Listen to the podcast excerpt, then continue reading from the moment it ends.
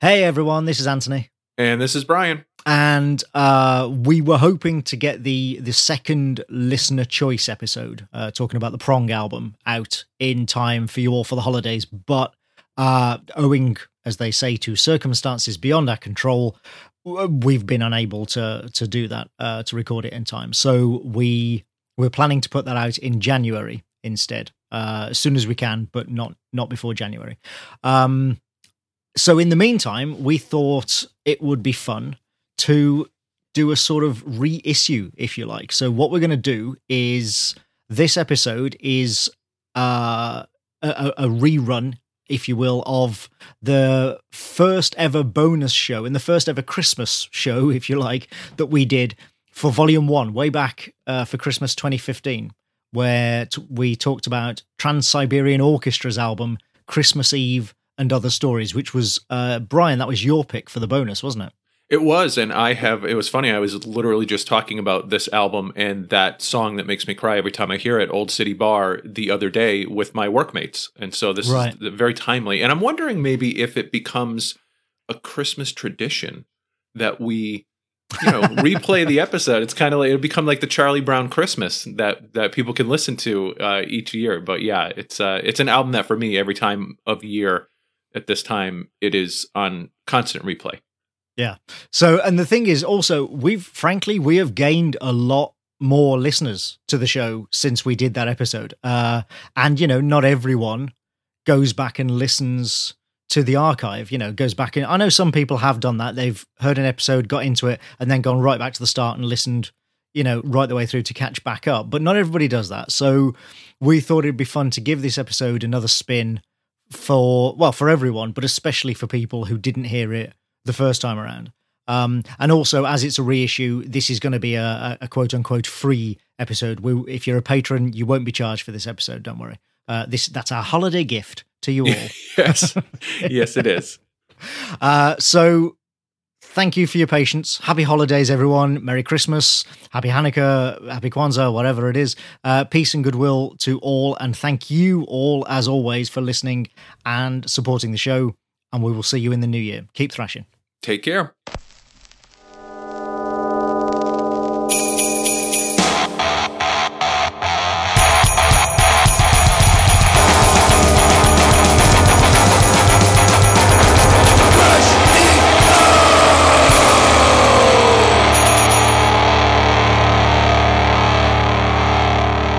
This is Thrash It Out, a show ho ho, nice. where we listen.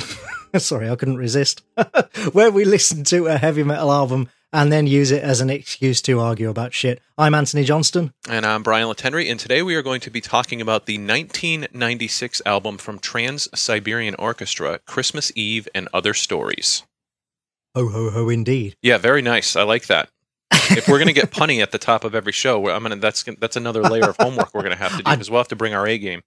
Oh man, I don't think I'll be able to keep that up for every show. Um, hello everyone. This is a bonus track for Volume One. Um, obviously you weren't expecting this because we didn't warn anybody.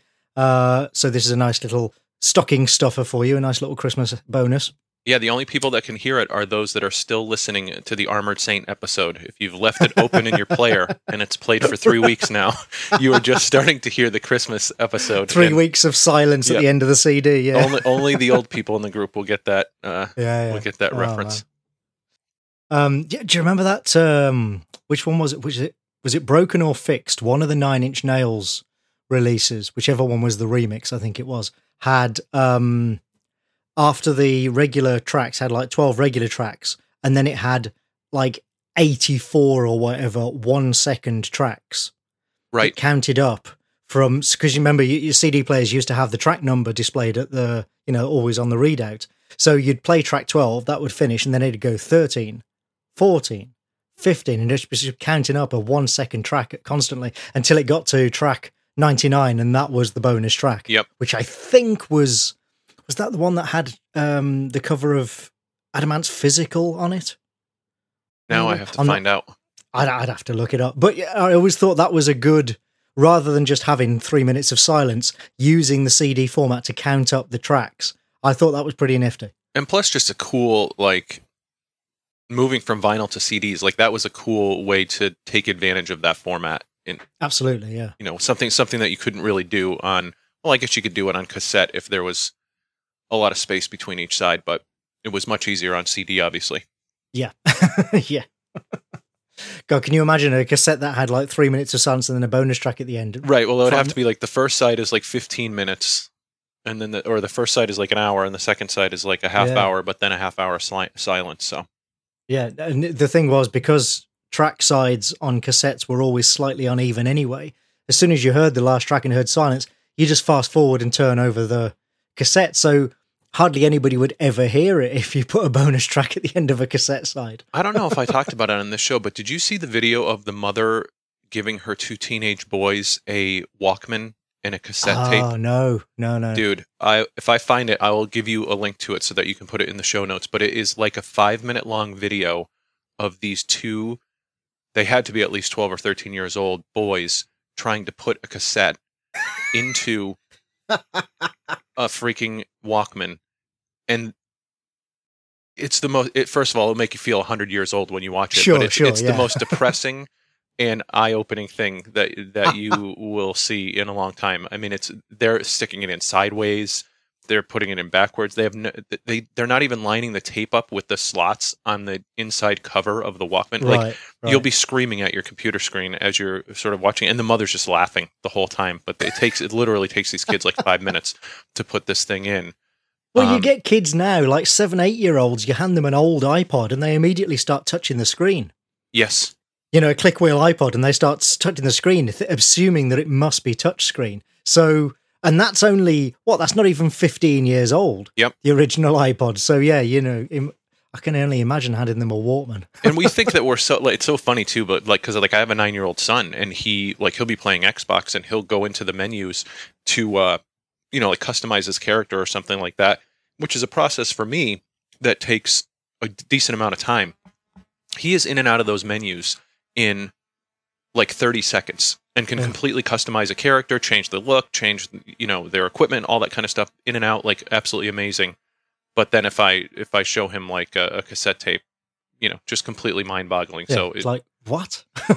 Yeah, it's crazy stuff Um, a bit of follow up. Uh, you remember I've talked um, in a couple of episodes about that uh, gig at Rock City with Paradise Lost and Sepultura mm-hmm. That I attended back in the 90s. Apparently, uh, I got into a, a very brief conversation with uh, Aaron Aedy, the rhythm guitarist of Paradise Lost, and another fan on Twitter. It turns out that that gig was actually the finale of that tour. wow That that night at Rock City was the last gig of the tour. I, I had no idea. Um, so that probably explains why it was so good. Because A, obviously they were well rehearsed, and B, you know, last night of the tour, you can imagine everybody's blowing off steam a little bit. Yep. Yeah So, i've uh, been yeah. fortunate enough to be at a couple of opening tour dates and closing tour dates and those are always special because Right, you know you know most of the time you're somewhere in the middle especially like you know a lot of a lot of tours will like start on the east coast and we you know they go to new york and they go to boston first and then they come to my area and stuff like that. But the few times that i've been there for the start or the end of a tour it's always pretty special because a lot of times too especially at the end they'll play songs that they don't usually play you know they'll throw a little something Right, extra in because it's the last night or you get like the bands coming together on the stage and jamming together because it's the last night of the tour or something like that And it, funnily enough, ex- I was just going to say exactly that. I had completely forgotten about this, but Aaron said that was the night where he joined Sepultura on stage to play a Sabbath cover. that's freaking awesome I, I don't even remember what the song was. I'd completely forgotten about that. But, you know, Aaron is uh, kind of like the historian, the archivist of Paradise Lost. He's well known as like, he's the guy who remembers everything about every gig, has a collection of all the tour programs and backstage pass badges and, you know, the lanyards. And he just, he remembers everything. If you want to know anything at all about Paradise Lost, he is about their their past, their history. He's the guy you ask. So if he says that was the gig where he got up on stage and did a Sabbath cover with Sepultura, I 100% believe him, Right. even though I have no memory of it myself. that's funny Uh, speaking of bands that tour a lot, um, listener Max Schumann pointed out, uh, and some of you I'm sure will be delighted to hear this, that the Scorpions are 50 years old. That This is year. freaking 50 unbelievable years. Yep. Oh my god. I mean, I'm not even a Scorpions fan. It's not my thing at all. It's much too sort of you know light Euro metal for me. But holy crap, man, fifty years. Yeah, you know what's funny about the Scorpions is that, uh, and I, I am a huge fan of the Scorpion. I not not a huge fan in the sense that I have this great knowledge of their catalog, but I remember like I think we talked about live albums on the show before. Worldwide Live is one of my favorite live albums of all oh, time. I think you mentioned the that. Scorpions. Yeah. Really, really, really great album. Um, but obviously, I was familiar with their 80s and 90s stuff. And what I'm finding a lot now in doing this show and really going back and examining the back catalogs of bands that I grew up listening to is that in a lot of ways, I'm preferring their older stuff, which in many ways is, uh, you know, heavier, different than the stuff that we grew up with that was very influenced by the 80s at the time, you know. Right, and so right. for for the Scorpions, like the older stuff where you know Michael Schenker was playing with them and, and stuff like that. It, they have some really good early albums that I had never even really listened to more than in passing as I was growing up, and so uh, so yeah, I was on a bit of a Scorpions kick a while back and listening to uh, some of their old stuff. So, but yeah, it's amazing that they've been around this long. And are they? Well, st- and apparently they're putting out to celebrate the 50th anniversary. They're putting out uh, 50th anniversary reissues of uh, some of their albums. So if you need, you know, if you've been having trouble getting hold of early Scorpion stuff, I imagine it's the early stuff that they'll probably focus on for that. yeah, uh, the you know, last sort one I listened to it's, it was called In Trance, which is one of their early albums from '75, which Right. is really, Oh, really, really good.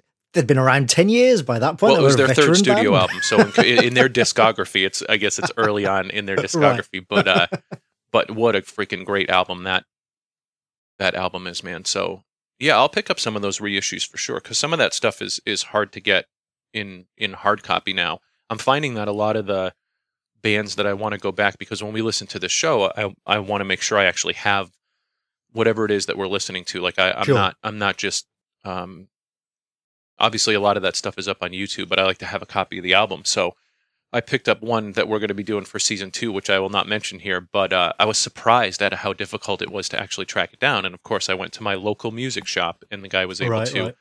get me a copy of that, um, which is nice because then I could support them anyway. So, um, but yeah, Awesome. Scorpions, man, they've been around forever.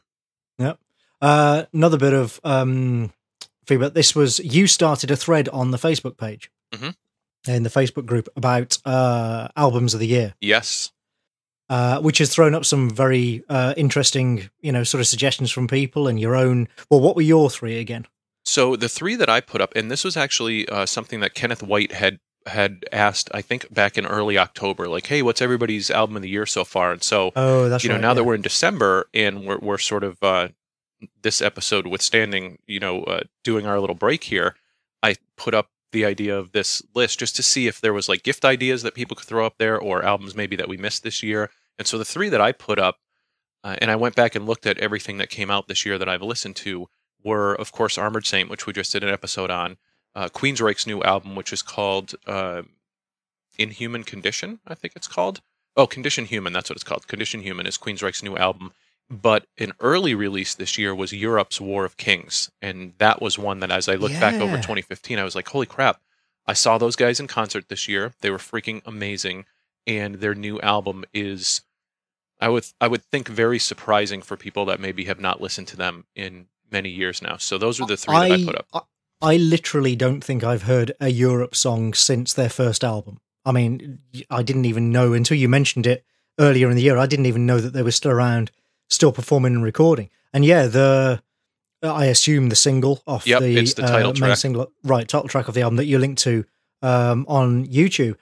Wow, wow, that is just.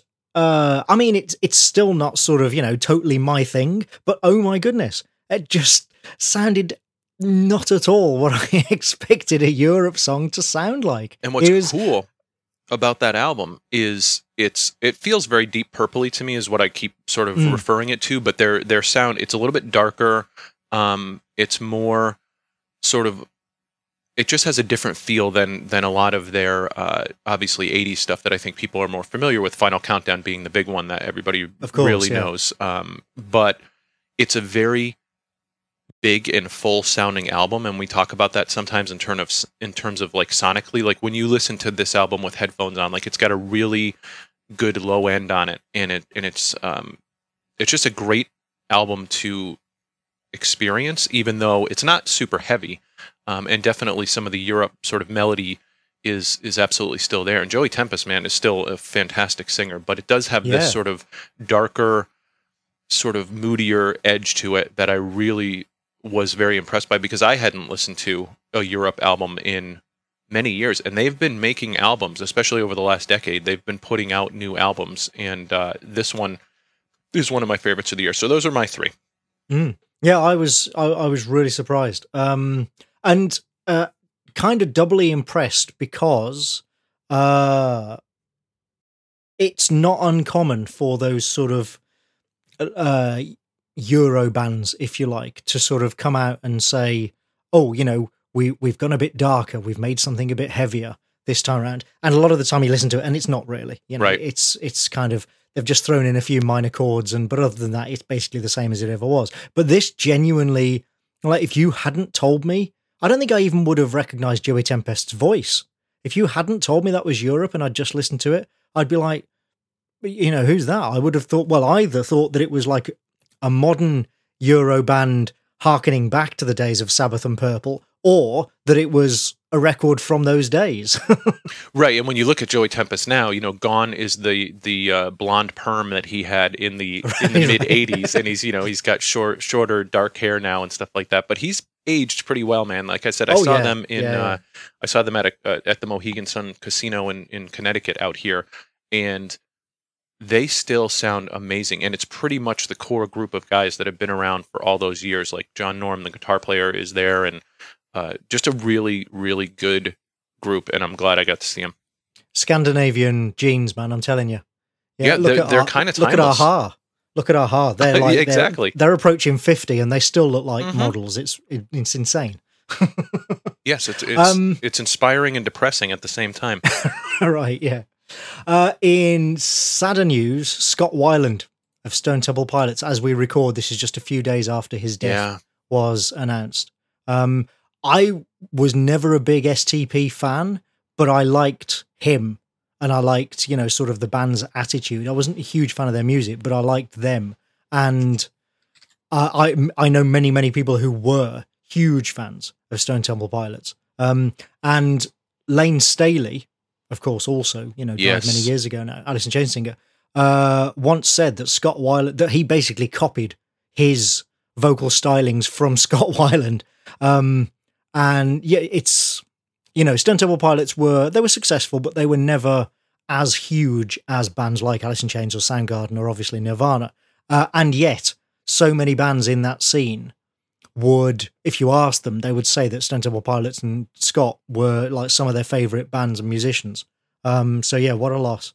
Yeah, that's that's. Uh, I would be interested to maybe go back and do at some point an episode on Stone Temple Pilots because I was never a huge fan of them either. I remember when Core came out, and that was back in '92, which was uh, my freshman year of college. So it came out in the fall of '92, and it was the sex type thing song that was the big song over here that they played incessantly. It was a video on MTV. It was on every rock radio station like every 15 minutes at the time. It was a huge thing for them over here. And uh and that song was okay, but it, it wasn't I was never huge into them. Uh, although I will say that their third album, which is Tiny Music Songs from the Vatican Gift Shop, is an album that to this day I still have and will listen to on occasion, and I feel like it's their best. For me, it's their their best album, and that's not a heavy album at all. It's a very much a. Uh, again, I listen to that one mostly because of the sound, because I think the way that they recorded that album was in like they rented a house or something and they had like a this wide open studio type of feel to it. I'll have to go back and, and research that album, but the way that they recorded it and the sound of that album is something that I still uh, really dig, and that's the one that has Lady Picture Show, uh, Tripping on a Hole in a Paper Heart. So those were pretty big songs for them over here, and that was really the last time, and that was in '96. That was really the last time time that I was sort of into them. But I picked up the first Velvet Revolver album when Weiland was singing for them, and that was the, the band that he did with Slash, and uh, and that was pretty good. And so I I kind of always followed his career, even though I was never a humongous fan of his. Mm-hmm. But it's also one of those things where you could see this this surprised no one. It it disappointed and saddened many, but it did not surprise. Um, right. You know, people weren't like, "Oh my god, not that guy." Like it, it was kind of like, "Oh wow, that's unfortunate."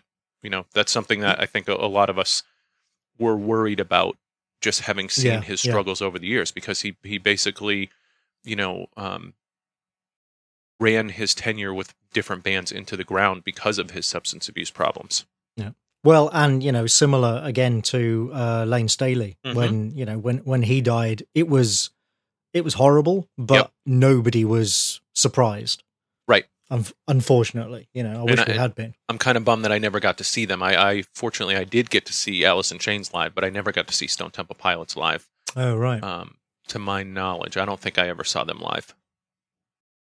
Anyway, so uh, yeah, sad news, but the music goes on. Yep. And um, to go um, back to your thread real quick, if people haven't checked it out yet, go to the Facebook page. There is the albums of the year thread, and a bunch of our listeners have put in some really good yep. albums. Half of which I'll tell you right now, I haven't even heard of.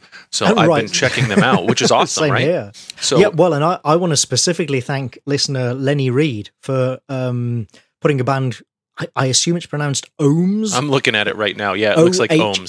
HMS. They're a British doom post metal band, clearly quite influenced by Neurosis. Um, and I am thoroughly currently enjoying. They've only released like one EP and one album so far, but I am really, really digging that. So if you are the kind of listener who's sort of more into my thing, as it were, you really should check this band out. Very, very good. Yeah. Uh, yeah, like say, doomy post metal stuff. And Kenneth White put a band in there called So Hideous. And the track he put in there, the album is uh, Laurestine, I believe. And they're like this symphonic black metal sort of thing. Right, a 30 yeah. piece orchestra with a three piece metal band in front of it. And uh, pretty interesting. I've been checking out a few of their tracks. So, yeah, some great suggestions in there if you're looking for last minute gifts for your uh, favorite metal fan, or if you're listening to this after the holidays and have gotten some gift cards or are looking to uh, pick up some new music. I think that's more likely because I don't think I'm going to, I, I don't think this will go live in time for people to buy gifts. To be honest. well, if you're like me, then you'll be shopping on Christmas Eve. That's oh, that's okay. how I do it. that's that's down at the gas station. I am yeah, I am a last minute Johnny when it comes to a lot of that stuff. So, uh, but there's some great suggestions in there already, and the thread's only been live for a couple days, so I would imagine it will be pretty uh, pretty big by the time that people hear this show. And that is at facebook.com slash groups slash thrash it out. Yep. It's a completely open group. You have to apply for membership because of Facebook's stupid rules but it's open to everyone. Just go to the page, you know, hit request to join, and we'll approve you as soon as we see it. Absolutely, and it's an awesome group. Like, it, what's great is like checking in there every few days and seeing a new thread go up, great discussions go up, and just a good, uh, good bunch of metal fans having a lot of great discussion. Absolutely. Um, and uh, on that note, actually, one more thing about that, and that is the uh, question of how we're exactly we're going to do season two uh, once again, the much as we said on the um, last video show that we did, the votes are so far overwhelmingly in favor of us taking a bit of time, basically, you know, leaving a longer gap between episodes so that we can incorporate feedback from the previous episode, listener feedback into, you know, the next episode so that people have a bit longer to listen to albums before we talk about them and yeah, just so that, you know, as I've said before, that like makes things a bit more sane for us as well. Um, but the, that is overwhelmingly the votes that we've had in so far. So if you disagree, uh, let us know quickly because uh, if we don't get you know a sort of equal surge in the opposite direction soon, then I'm pretty sure that that is how we're going to do season two. Yeah, and and so you know having the episodes come out like every other week or something like that, or, or every few weeks, I think is is uh, something that, like you said, will give people a chance to listen to the albums. And I think part of that is because like people want to spend some time with these albums and they want to talk right. about it. And the discussion that's come up around a lot of the episodes, uh, especially like post episode, has been fantastic. So I'm looking forward to that in season two. And I don't know about you, but I have already compiled a list of strong contenders for season two for me. Oh yeah, in terms of yeah, oh, albums no, that yeah, I add no, to like daily. Said, yeah, no, I said last time that I've I already started to put a list of like, okay, well, I've got to put these into volume two. Yeah, uh, and it's already too big. It's there's no way we can actually cover all of these, even if every single episode was, you know, my choice. There's still too many, so, which is kind of awesome, right? Because that means that yeah, we're yeah. we're not going to run out of awesome albums oh, to talk God, about. No, yeah, no, no, no chance of that. No, we've got like you know, I mean, let's you know, as we've said before, you and I are not young men. No. And uh but even then, you know, we started getting into metal say 20 years after metal was essentially invented. Sure. You know, by bands like Sabbath and the Scorpions and Deep Purple and that sort of movement coalescing into heavy metal uh in the late 60s. And uh so, you know, we were already 20 years too late and yet it was only 20 years. So we've then had the last 35 years or thereabouts to, uh, you know, of music to listen to, to choose from as well. So, you know, and that's the stuff that obviously that we've grown up with. And as, you know, most of the time, your favorite albums are the ones that you grew up with well, or that you listened to when you were sort of pre 30 years old. Totally, um, dude. And what's happening for me now is I am filling in the gaps in my of that era for me. In your because, chronology, yeah, exactly. Right. For me, like it's you know, 80s into early 90s was my period of music that I will forever be. It's in my DNA, and so right, now and going mid back, 90s for me, yeah. Now going back to the same period of time, but bands that I did not spend a lot of time with. I'm just discovering like the one that immediately comes to mind, and I mentioned this last time is Mercyful Fate. Like that's a band mm. that was there the whole time alongside a lot of these other bands that I was really into and really um, familiar with their discography. And after seeing King Diamond in concert, I'm going back and listening to those early Mercyful Fate albums, and I freaking love them. I just picked up Don't Break the Oath at my local music store uh, a little while ago, which I think is like their second album. Um, but I've been totally going back and listening to old school Mercyful Fate, and that's a great example of a band that the first time around, I didn't really spend a lot of time with them, but now I like see how their influence has hit other bands of that era and stuff. So not only am I learning new stuff from the listeners of the show, from doing the show with you and, and picking up bands I'd never heard of, but I'm going back and visiting bands that right. I only had a passing familiarity with, and it's been awesome. Yeah, awesome. All right, well, and on that note, then let's uh, start talking about this album. Before we do, I just want to quickly remind people we are supported entirely by listeners. So in this season of giving, why not go to our Patreon at patreon.com slash thrash it out and uh yeah, you know, help us out, help support the show uh and help keep us all going because uh we I think so far the with volume 1 we have uh just covered basically our costs for things like, you know, the website hosting and stuff like that. And that's literally that's all we've covered. So, um, you know, we we do need your help. we would certainly appreciate it. And uh, yeah, if you can chuck us a dollar an episode, that would be very much appreciated. Totally appreciated. I'm still recording our Skype conversations on a headset that I've had for about 10 years. I actually uh, like it, so I went out and got the the uh, earphone pads. So if we you know, if we do more than break even a season, like all the money goes right back into producing oh, the sure. show yeah, and yeah, and yeah. you know making the show and stuff like that. And uh, there you go, help Brian get a new headset. Yeah, exactly right. and uh, but the fact that people supported us enough to cover the cost of this first season, like that's that's so awesome. Oh, that's amazing. Because when yeah, we started awesome. this, like we just anticipated everything was coming out of pocket anyway. So and and you know we're doing it because we love talking about music. So thank you to everybody who supported us. That was awesome. Yeah absolutely. All right, so Trans Siberian Orchestra. I had literally never heard of them until you said, "How about we do this album for a Christmas show?" I love it. So, tell me about this band.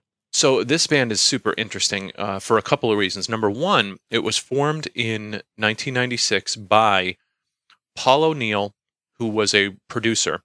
Uh, Jon Oliva and Al Pitrelli were sort of the the co ones, and Robert Kinkel. Now the all of those guys were involved with a band called Savatage, which you have probably heard of.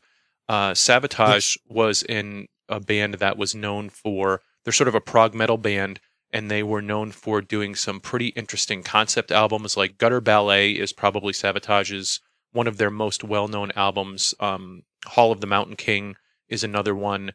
uh, Dead Winter Dead. There, so they were, and Jon Oliva is sort of the main songwriter behind that, and is just an absolutely brilliant composer and musician and vocalist. And I, I think I was never huge into Savatage, although I did have Gutter Ballet was one of the albums that I had, you know, growing up. This is another band that I'm going to go back and spend a little bit more time with. But um, I believe that he was their lead vocalist as well to begin with, and then he sort of left that role for a while and has since come back to it. But in any case, this project, Trans Siberian Orchestra, was sort of a side project that they all got involved in in 1996, and they they do a lot of different things, but they have done a, a trilogy of uh, Christmas albums. They've also done albums that are influenced by Beethoven and and stuff like that. And so they have this um, reputation for being a very well polished and sort of uh, just really well composed group of musicians that takes on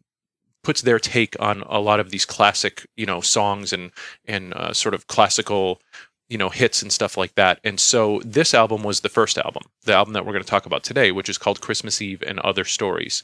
And uh, when this first came out in 96 it hit big because of one particular song that came off of it which is called christmas eve sarajevo 1224 which is the eighth track on this album and it hit for two reasons. Number one, because it was a song that had actually been on the 1995 album Dead Winter Dead from Savatage. So Savatage fans knew this particular song, but also because it it came out around the holidays and it had a video on MTV and it is sort of a rousing uh, instrumental that's you know part classical and part metal and so it was something that really made people pay attention at the time and it was definitely the song that got me to pay attention to these guys. So I picked up this album and it has become a staple of my Christmas listening every year. It's like as soon as the the calendar turns over to December, I throw in Trans Siberian Orchestra and and around this time of year they tour for like the fall into the end of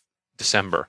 This is their time of year where they really get out and do a lot of touring because they are they've done non-Christmas stuff and are known for that as well but their Christmas stuff, I think, is what they're most known for. And so at this time of year, they're touring. They just came through here, and unfortunately, I didn't get to see them, but I have seen them once before in concert. And it's one of the few sort of rock shows that my wife accompanied me to and really enjoyed because she is not a metal fan at all. And so, uh, so they're amazing live, and and they've had a lot of different musicians play with them over the years. And I think at one point they actually had two uh, touring units, one on the East Coast and one on the West Coast. I might be wrong about that, but they've had different uh, people come through it. And one of the people that is a founding member of Trans Siberian Orchestra is Al Pitrelli. Now, Al Pitrelli not only played with uh, Savatage, but he played with Alice Cooper, he played with Asia, and he played with Megadeth. He was the guitar player on the album The World Needs a Hero. And he was actually the guy that came in and replaced Marty Friedman in Megadeth. He had the ah. he had the ridiculous chore of coming in and trying to you know be the next guy up after Marty Friedman, who's like the most beloved guitar player in Megadeth history. And so I always dug him, and I remember when he came in to Megadeth, I you know tried to learn everything I could about about him, and he is an amazingly talented musician. But if you ever see him in an interview, and I'm going to give you a link to put in the show notes, he's a guy who you see him talk for five minutes about music and you'll become just the biggest fan of. He just loves writing music, loves playing music, loves, you know, performing in front of crowds and stuff like that. Really cool, old school sort of New York guy that um, there's a great interview that I will put a link to about Trans Siberian Orchestra that he was where he was interviewed out on tour and it's fantastic. So the Al Pitrelli factor is something that makes me love this band. The fact that it's this uh, metal band Savatage that has this sort of, you know, orchestral side project going on, and the fact that they love to do sort of concept albums. And the the album that we're talking about today, uh, Christmas Eve and Other Stories, is in fact a concept album, even though at first glance someone might not realize that. Um, and we'll talk about sort of the story of that as we sort of go along. But but yeah, this album is um, is the one that introduced me to this band, and I think probably the one that they're most well known for. Although they've gone on to do other albums since then. And, and some of the people, and I was just searching for it, I believe uh, that when I went to see them in concert, um, Alex Skolnick from Testament was playing for them. Oh, wow. He was, yeah. Actually, yeah, that that doesn't surprise me. Thinking about actually, yeah, thinking about it for more than a second, I can see Skolnick fitting into a band like this. Well, and when well, I saw him, his hair was shorter. He had it was it was post his first round with Testament, and right. I think it was at the time where they were doing two touring companies of uh, of this, and so he was part of the East Coast group of TSO that was coming out, and I just remember seeing him up on stage with a tux and playing these you know christmassy songs and stuff like that but loving it and just like explaining to my wife like that's the dude from testament and she's like, "Who's Testament?" You know, so well, Skol- Skolnick has always been the more sort of classically inclined uh, one in Testament, hasn't he? You know, he's always the one who'll start talking about classical mu- musicians if you give him half a chance. So absolutely, yeah, he I, has a jazz trio. If you've never right, heard of them, right. it's called the Alex Skolnick Trio, which you should totally check out. Uh, but yeah, so he he is his interests go well beyond the brand of music that Testament plays for sure. The the Al Pitrelli interview about Trans Siberian Orchestra that you mentioned, you sent that to me and I watched it uh, a few days ago.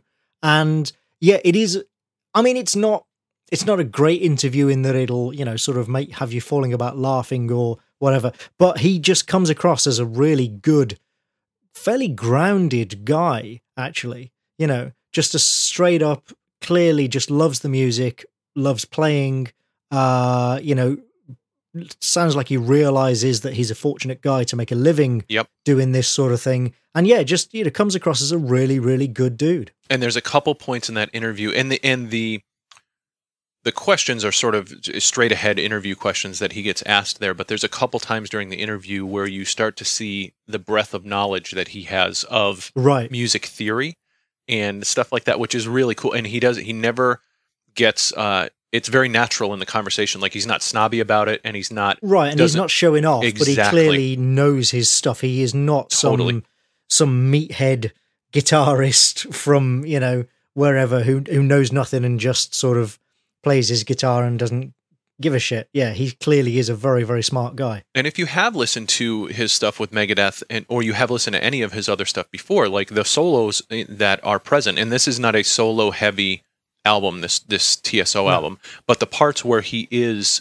um, sort of allowed to sort of play and add his own bits of style to like you can you can he has a distinct style I think that you'll hear if right. you if you have um, listened to some of his other stuff before. So it's just it's always cool to me when you like here's a guy who if you only knew him through his time with Megadeth, you'd be like, "Oh yeah, I remember that dude who played on a Megadeth album for one album." Right. And that's it, right? and then you delve into a little bit of this guy's history and that's kind of one of the things that i love doing now is just seeing like where these guys ended up uh, you know where this particular bass player guitar player or drummer who they've played with like when we did the dio album and we're talking about vinny appice and the bands that he's played with and and just the the the, the breadth of work that he's put in over the years like there's a lot right, of his pedigree yeah just the web of like metal and rock and and how it connects in ways that you would never think that it would and lead you to go check out this or that or the other thing. Like even now, as you just said, you know, we've been listening to metal for, you know, 30 years now and we're just we've just scratched the surface. There's so much other stuff for us to go check out. And so TSO is kind of one of those cool things where if you haven't heard of them, um, you probably see advertisements for them over here in the States this time of year because they tour heavily. And I guarantee you, if you grew up in the MTV era, that you have seen the Christmas Eve Sarajevo video for sure. Is that how you heard of them? Because yep. I was wondering about that because they don't seem to be the sort of band that would get a lot of radio play. when I first heard of them, I thought they were. I was like, "Who is Trans Siberian Orchestra?" Like I thought they were an actual orchestra. Like I was like, mm-hmm. "Where are the? Are these? Is this thing a metal orchestra that I from another part of the world that I've just never heard of. I had no idea that we were talking about guys from Savatage, a band that I listened to at the time, you know, and we didn't have Wikipedia, so it's not like I could just jump on. And a lot of times they were in a block of videos where it wasn't like the DJ was coming on afterwards or the VJ and saying, and those were the guys from Savatage who were playing Trans Siberian right. Orchestra. So yeah. it was literally seeing that video and being like, that's freaking awesome. Like, who are these guys? And then when I initially picked up the album, I was almost a little disappointed because I thought that that song was indicative of what the whole Of thing the whole was. album, so I just thought, oh, I'm going to pick up an album of these sort of uh, metal takes on classical music.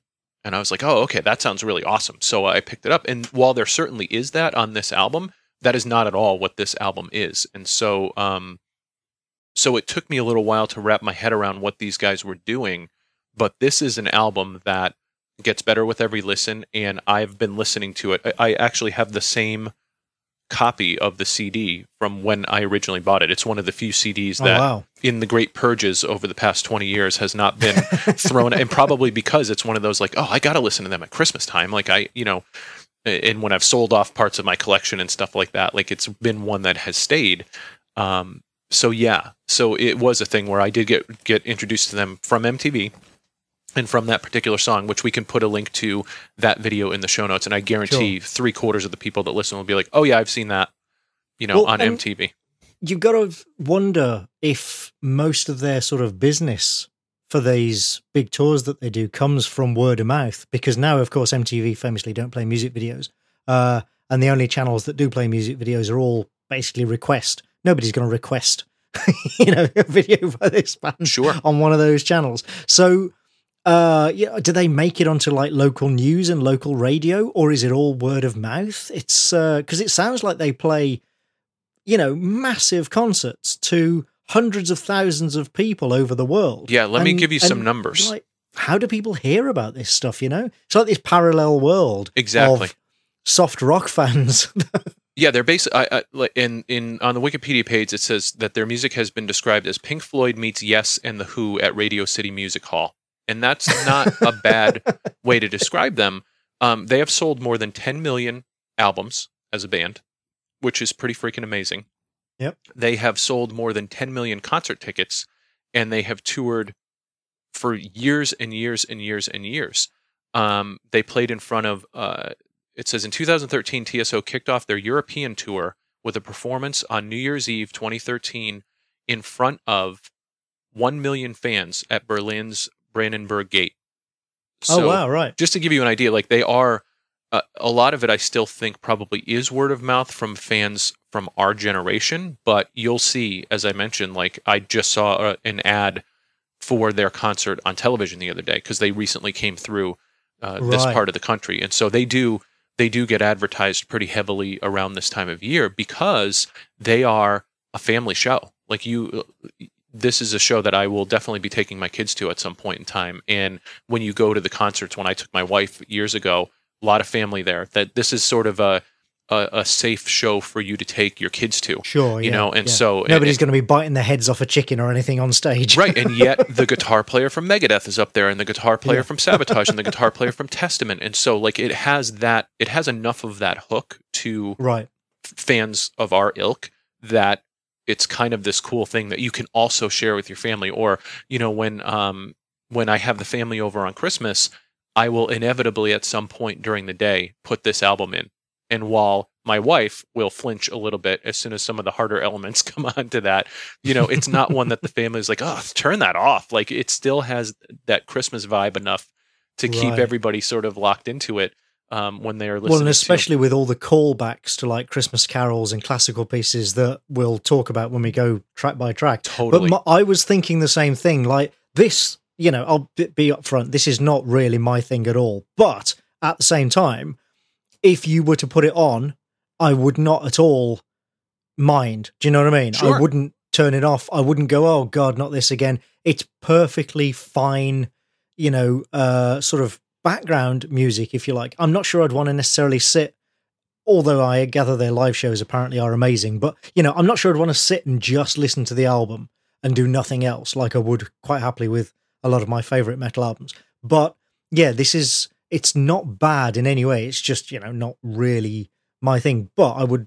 I'd certainly rather listen to this than a CD of bloody Christmas carols. Well, that's that exactly you know. right. And, and don't you often find yourself at this Oh, time God, of yeah. year listening to music that you wouldn't normally listen to, right? And Yeah, there yeah, yeah. inevitably are probably a handful of of uh, Christmas carols and Christmas songs that you um, you would say that you actually like and then there's a lot of ones that you sort of suffer through well, during this particular time of year because that's what's on everybody's radio and, and every time you get together with the family and that kind of stuff and so it's kind of cool to have something that's something a little bit ilk. more in our wheelhouse yeah. that we can throw on and say okay well if we're going to listen to christmas songs why don't we listen to this and so i uh, i have an enya christmas album that i uh, you know sometimes do uh, that with um i uh I used to work at a pre-press bureau many, many years ago, and the boss there was one of those guys who, like, as the as the November days yep. tick away, he's rubbing his hands, waiting for the first of December because that's his excuse to then start wearing Christmas jumpers, sure, and put Christmas music on the office CD player, that sort of thing. And oh my god, and yeah, he did put on some terrible, terrible Christmas music CDs that we used to have to grin and bear because he's the boss, you know, uh, for yeah, weeks and weeks on the run up to Christmas. And yes, this is what I was thinking of. I would absolutely much rather listen to this than most of that stuff. right, it's like a preemptive strike. You could bring this in and be like, "Hey, why don't we throw this in today and and uh, yeah. and check this out?" And and this is an album where pretty much when December first hits, this gets a lot of play in my car you know, right. on my on my uh, you know my phone and stuff like that over the course of the month or so uh, because it, it is a good one. This one and the you mentioned the Enya album for me. The other Christmas album that I put uh, it gets a lot of play this time of year for me is the Squirrel Nut Zippers uh, Christmas album, which is more of like a swing sort of big band right. uh, sort of thing. So those those two, these are my two ones that I pull out when the family's together. Of like, okay, well let's let's get these into the mix. So um, I just want to quickly uh, mention as an aside, you said like how you know strange it is that members of Megadeth, Testament, and Savatage, you know, play in a band that's so very very different. Um, that you also really enjoy, and there's a parallel there with, and this is nothing to do with this band, but there's a parallel there with uh, most metal fans. I'm sure will be familiar with the band Frontline Assembly, uh, an industrial band who were kind of big in the early '90s. You know, when industrial was really taking yep. off. Um, and uh, and I like Frontline Assembly. You know, I'm not the biggest fan, but I like them just fine. I will certainly get up and bang my head to them on the dance floor, happily listen to their stuff. But many many years ago, they they also do a lot of side projects, and one of those side projects is a project called Delerium, which I guarantee you have heard of, even if you don't realize, because they have had some enormous pop hits. But what they specialize in is making sort of are melancholy pop songs, which are kind of delicate and a bit dancey. And they have they switch out female singers constantly. They have loads and loads of female singers doing a track each per album, that sort of thing. Um, their most famous track is a track called Silence. Sarah McLachlan sang on it. Uh, you may even have heard it and just assumed it was a Sarah McLachlan track, but it, right. it's not. It's a Delerium track. Um, and and the Delerium is by far the most successful thing that these guys have ever done. It is way more successful than Frontline Assembly ever was. And I really like it. And it is, I mean, other than the fact that it's sort of like, you know, they're kind of slightly saddish songs, other than that, it is not at all the sort of thing most people would assume that I like. But I really, really like Delerium. Um, and it is so different, so very different to the stuff they do in Frontline Assembly. It's kind of amazing to think I mean, I think it's only one of the guys now who's in Frontline assembly, but even so, it's kind of amazing to think that these two so such different things can come out of the same musicians. You know, absolutely, and I think that you know, as as sort of creative people or writers or whatever, like you know that there are times that you're going to write something that's a little bit different than what people would consider to be your wheelhouse just oh, to I sort of all the time yeah yeah you, you know what i mean just to sort of stretch your stretch your muscles and, and try something different in you know whether it's a palate cleanser or whether it's you sort of uh, forging into a new area that you haven't written about before and i think when it comes to music a lot of times you know we as fans tend to want to lock that person into what we know them best as like this is this is the type of music that this person does and this is what their their sort of role in in the music that I love is and it's kind of cool to see them doing different things and being mm. a part of projects that are very different than what maybe they're most well known for and and certainly over the years you know TSO has had a lot of uh, great musicians come through there but the core of them has kind of you know remain the same from a from a songwriting and recording standpoint they put out six albums they actually just released a new album in November of 2015. So literally right. just came out. It's called Letters from the Labyrinth, and that's a good example of an album that is not a concept album and not a Christmas album. So it's not like they just do uh, this kind of stuff. This was the one that came out first, and this is the one they're they're probably most well known for. But they do uh, plenty of different things. And so if you right. want to check out a little bit something different from Trans Siberian Orchestra, they, it just came out. That album, Letters from the Labyrinth, that came out this year, reached number seven on the Billboard 200 in the states and number one wow. on the on the top rock albums chart. So wow, they wow. are very successful in what they do. This was their first new album since 2009, and even though they've continued to tour and continue to do all this stuff, but they are they sell when they put out a new album. This album that we're going to talk about today, Christmas Eve and Other Stories, went triple platinum uh, and is the ninth best selling Christmas album of all time in the States.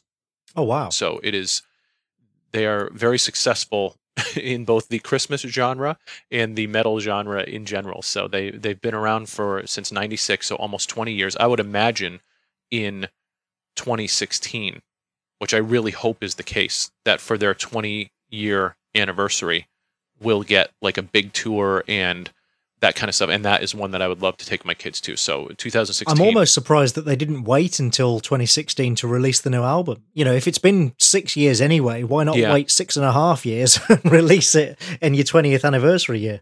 Well, if I remember correctly, even with the Christmas show that we saw them at um, back in the day. Like they're mixing in songs from their other albums as well. So maybe it was just a case of wanting to get the new material out there, get used to playing it in uh, oh, in in live venues and stuff like that, and then hopefully next year we'll bring a big tour, which I will absolutely go and see them on. So so yeah, pretty successful in what they're doing, even though they're a band that maybe a lot of hardcore metal fans just aren't that familiar with. So right, um, right. So uh, this album is one hour and three minutes long. Mm-hmm. Uh, but it has a lot of tracks. Like only a couple of those tracks are over six minutes. Most of them are sub four minutes. There's just a lot of them. Yes, and I would say overall, this album is uh, a mix of original music, but also sort of medleys of different mm. Christmas carols. And you'll see, yes. like, e- even some of the original songs, you'll see there'll be uh, a part of the song where they weave in you know a melody or they weave in a chunk of a Christmas Carol that you're very familiar with. So even when they sort of stray from um, from what something that sounds familiar to you, they they sort of come back to it. Yeah, yeah, and I've I've made lots of notes about those because I recognise most of those uh, bits. Go, oh, hang on a second.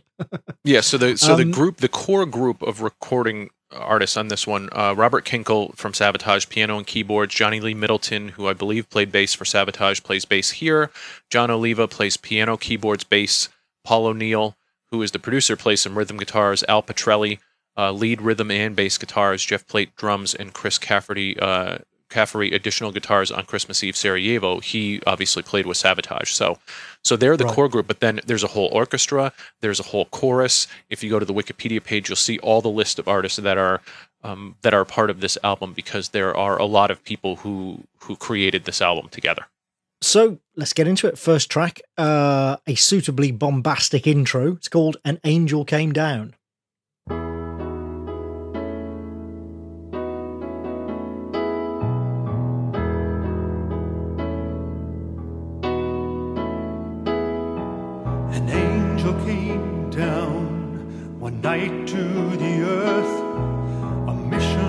From God to find out the worth of everything that his children had done since that winter night, the birth of his son.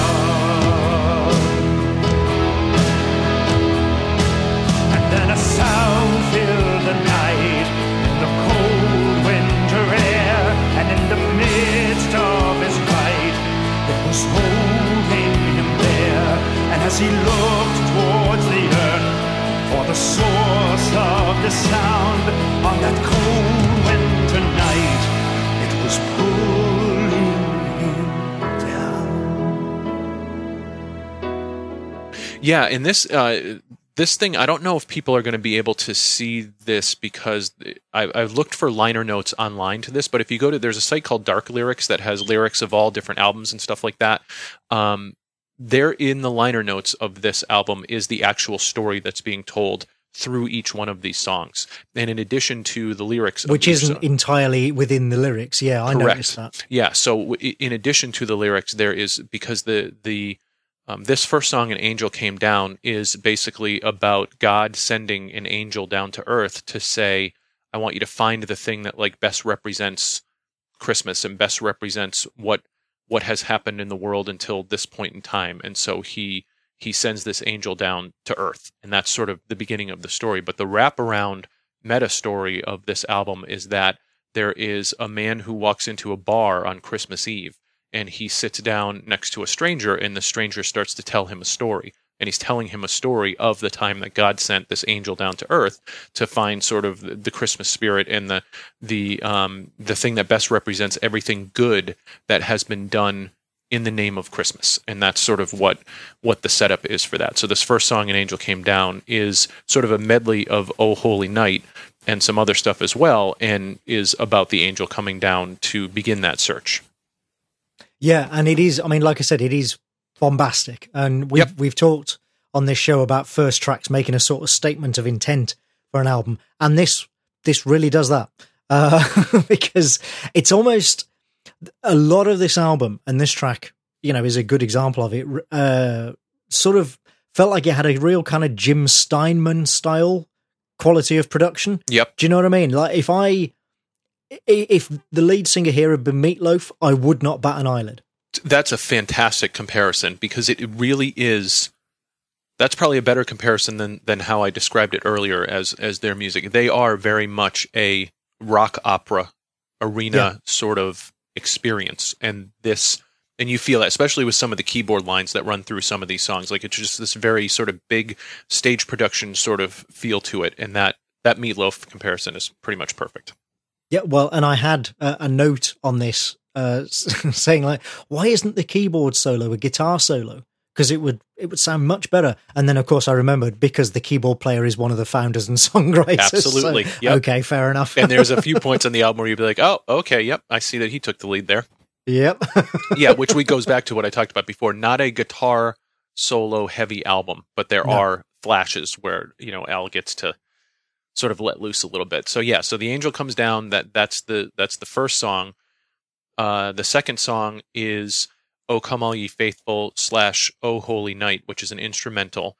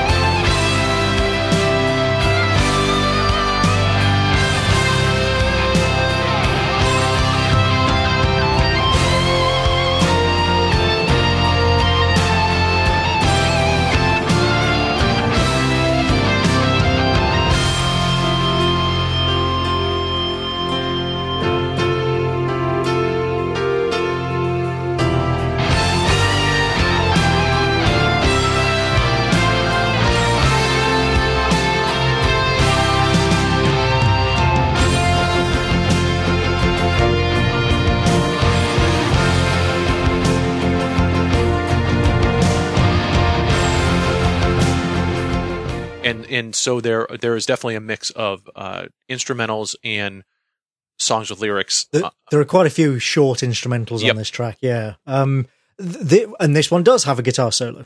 Yes, and um, it, it's not that interesting, but at least it's it's also not a widdly widdly widdly you know fret wanking solo. It is sort of emotional and there's some intent in there, and it certainly helps the whole thing start to sound a bit more a bit more closer to metal. Absolutely. And it has this great piano opening and closing. And what I love is that uh, as as the song kind of winds to a close, there's this sort of you know um, climax of the of the guitar sort of really driving home the piano line, and then everything sort of cuts out except for the last note that Pitrelli's holding on the guitar, and the piano line comes back in, and that's how the the the song sort of closes, and the the last thirty seconds of the song is this pretty rousing emotional sort of crescendo, which I really really like, and you can feel um, that emotion in the song, which I think is really cool because you know with a lot of this stuff because they're mixing in classic Christmas carols that you would know and stuff like that. Like they're they're it could be flat. And one of the things right. that I think you can't say about this album, uh, although maybe you feel differently, is that it's not flat. Like there is there is a passion with which even the tried and true Christmas caroly stuff is being played that I really enjoy, and I think that that this is one of the places, especially towards the end of the song, where I feel like you can sort of feel Al Pitrelli in there, which is really kind of cool.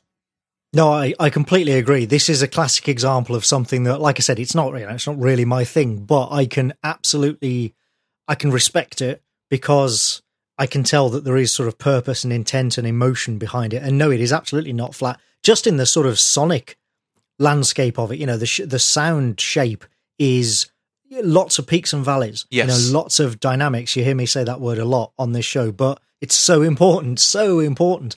Um, and this is really, really a dynamic album. It goes from full on, yeah, sort of quasi orchestral bombast into, you know, nothing but a piano and a children's choir singing at points, you know, or an acoustic guitar by itself, that sort of thing.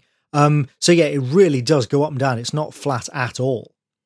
Yeah, so th- so this one sort of begins and ends with a nice sort of piano uh, line, and then you get into song three, which is definitely a different feel from the first two songs, and it's called "A Star to Follow," and it is uh, this sort of layered chorus.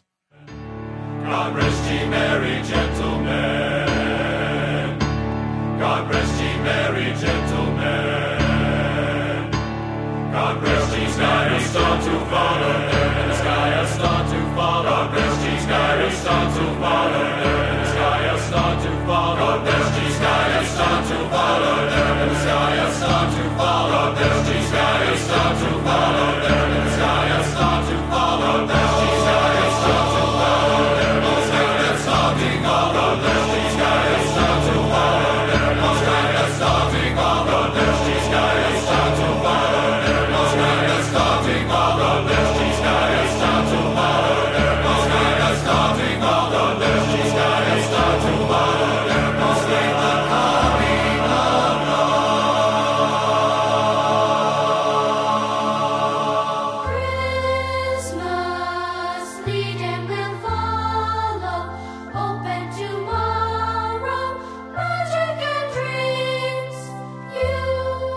Yeah, it's. Uh, I like the round. I mean, speaking of crescendos, I like the round robin choral section at the start yes, of this. Very um, cool.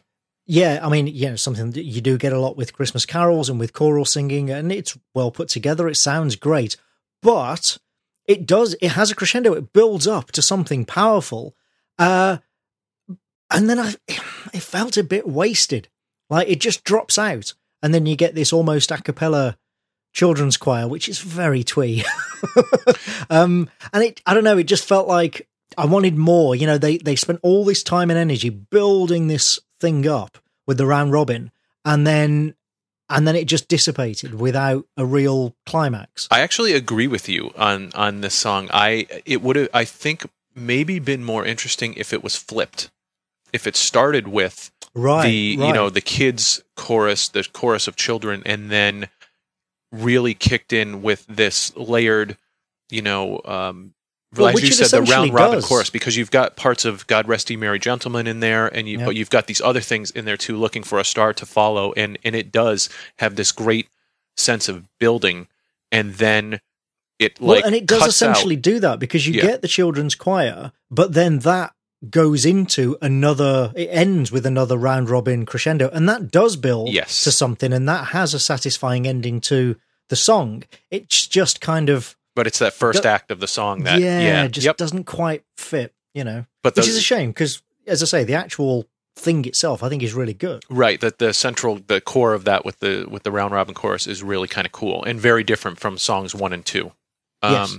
one thing that did not confuse me as such, but that I just sort of wondered about was why this song was right at the start of the album. Sure. Because, like, you know, the story is about convincing an angel or an angel convincing God or whatever, you know, that man is capable of goodness at Christmas and all that sort of thing. And this song is all about how great Christmas is and how we're all wonderful to one another at Christmas and everybody has a great time at Christmas. Um, and you kind of, I, would expect that to be towards the end. Do you know what I mean? Right.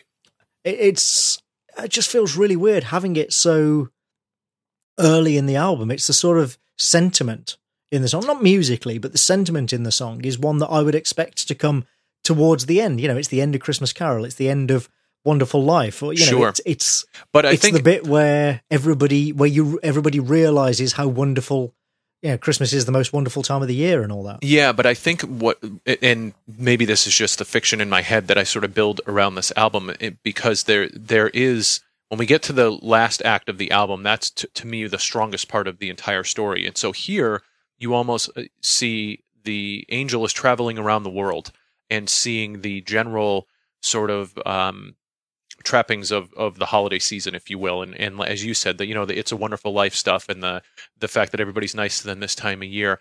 And I think part of the message in that is that you know this is the superficial part of Christmas, right? It's the part that we're all nice to each other because it's Christmas. We're all nice to each other because uh, it's this time of year. It's the holiday season, and and people, you know, um, will stop and say hello to each other on the street, and everybody wishes each other a happy holidays and all this kind of stuff. And so it's almost like I see the angel sort of looking through the first layer of that and being like, "Yep, I see all the usual stuff that this happens, you know, this time of year." And then as you get farther into the album there he, he's looking for that one thing. He's looking right, for that deeper. one ex- exactly. He's looking for that one thing that that goes a little bit deeper. So so that in my head is sort of um, how. No, maybe you're right. I mean, I, I have obviously I've listened to this album, you know, several times now in the run up to the show, but I haven't had the sort of you know years and years of listening to the UF. So actually, yeah, now that you think, now that you say that, yeah, you're probably right. Actually, so that does that does explain why it's early in the album. And so then you get into First Snow, which is an instrumental.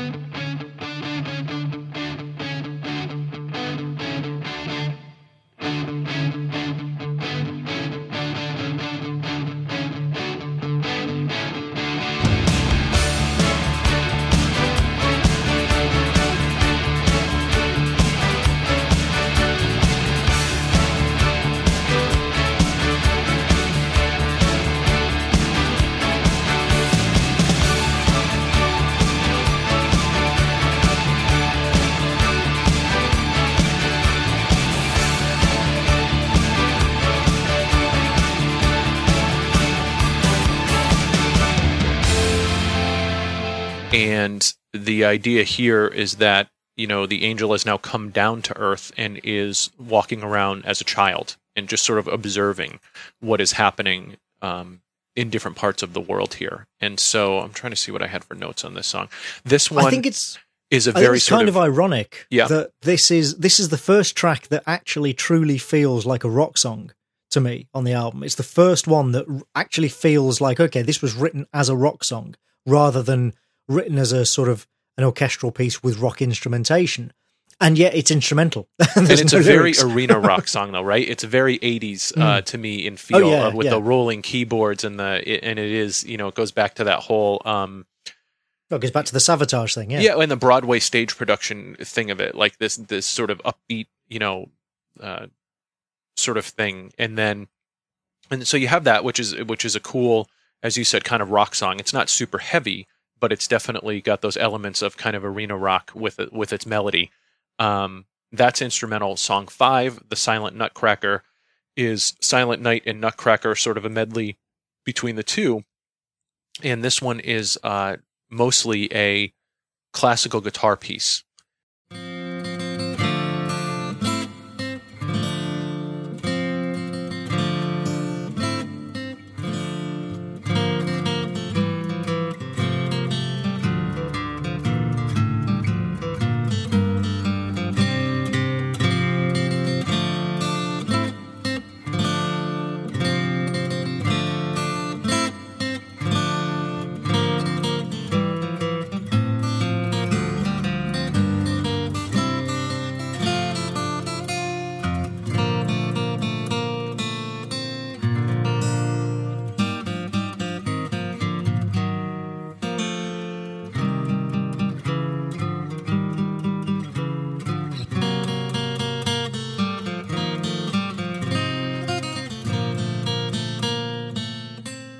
And this is where I think you can appreciate some of Pitrelli's playing because if you've ever seen people play classical guitar, like it's ridiculous. It's there's a there's an art to it and it is oh, not oh, yeah, yeah. easy at all and you have to be a very skilled player my my buddy john who listens to the show um, even though we grew up in the 80s and he grew up playing you know heavy metal guitar nowadays plays mostly classical and man that's a whole different animal there yeah, so that shit is not easy no no it, it, just the the whole multiple strings at once thing going like it's really it, it's kind of awesome to watch this is a this is a song that i would like to see and I'm sure there's one on YouTube, like him actually playing live, right? Um, you know, up close. So, so yeah. I think this is this is very much a track where, eh, you know, like the enjoyment of it comes in the appreciation of the skill required to play it, if you know what I mean. Because the actual track itself, it feels a bit like filler.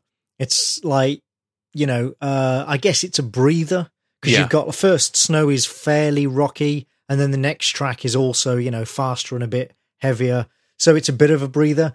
But uh, even so, you know, it's uh, it, it feels like it's trying a bit too hard to be clever. You know, oh, look how clever I am. I can put the Nutcracker and Silent Night together in my rock opera. Sure. Yep. but it is well played. It's very well played. And yeah, he's listening to it. I was like, okay, this guy r- really can play. And then the heaviness and the pace picks up in song six, which is a Mad Russian's Christmas, which is also an instrumental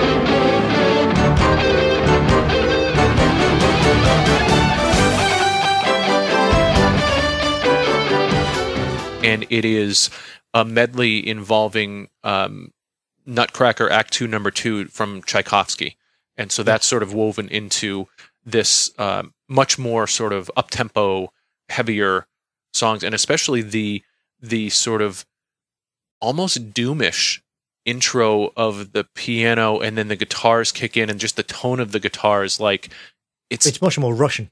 yeah, well, and yeah, and it's just like just the way the guitars kick in and and their tone, it feels very very crunchy and very sort of dark.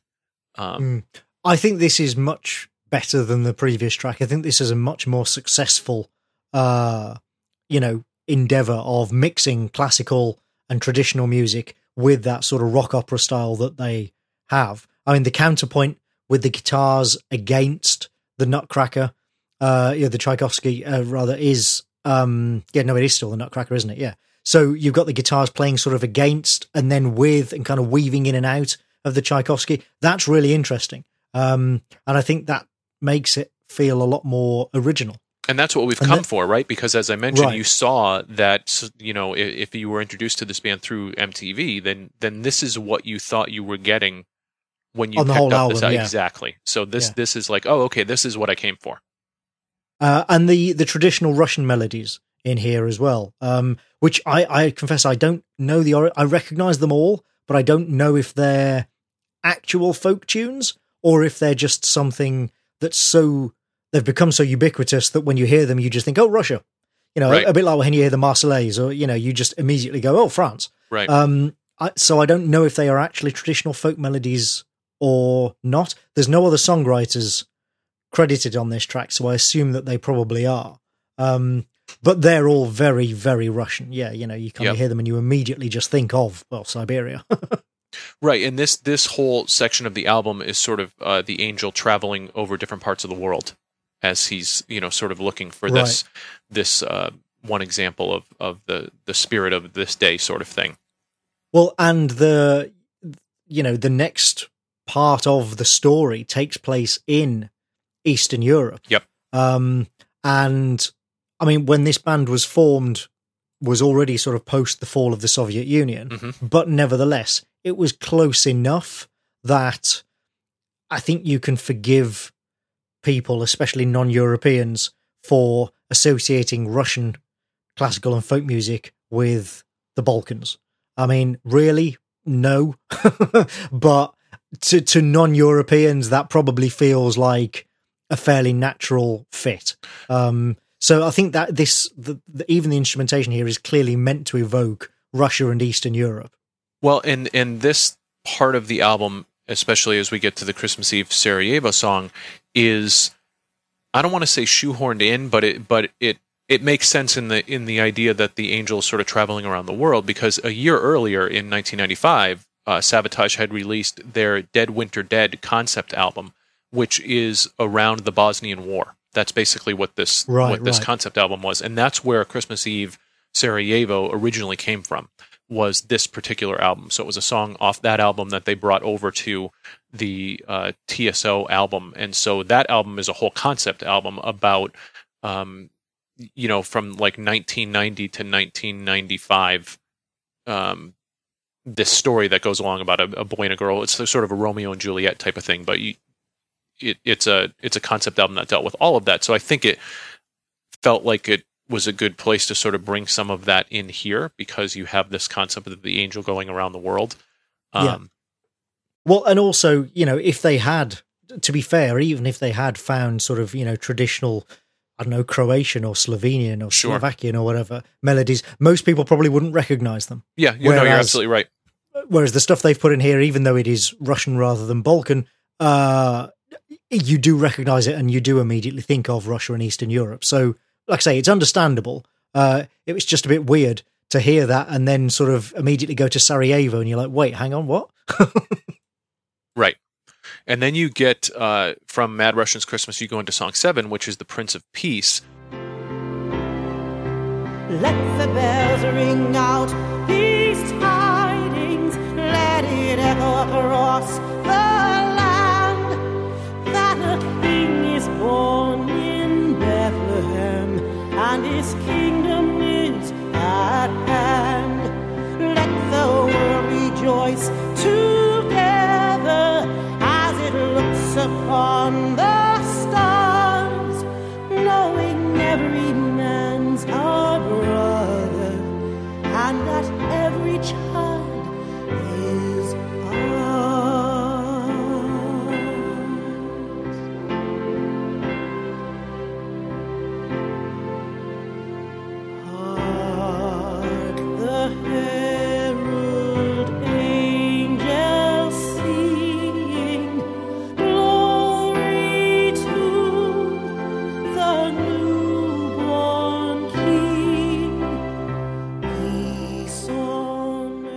which is a medley of Hark the Herald Angels Sing. And the woman who sings on this, her name is Marlene Danielle, and she has a beautiful voice. And yes, it's, again, another contrast to sort of what you've heard so far. This adds another level of, of uh, sort of diversity to this album because this her vocal performance is just very different from everything that you've heard so far. It is, yeah, and it's very nice. Um, and you're right, Hark the Herald Angels Sing is in there, but actually the first four verses, the main melody, is the Holly and the Ivy, which is a I'm not sure how well known it is in the States, but it's a traditional British Christmas carol that's a couple of hundred years old, as is Hark the Herald Angels Sing.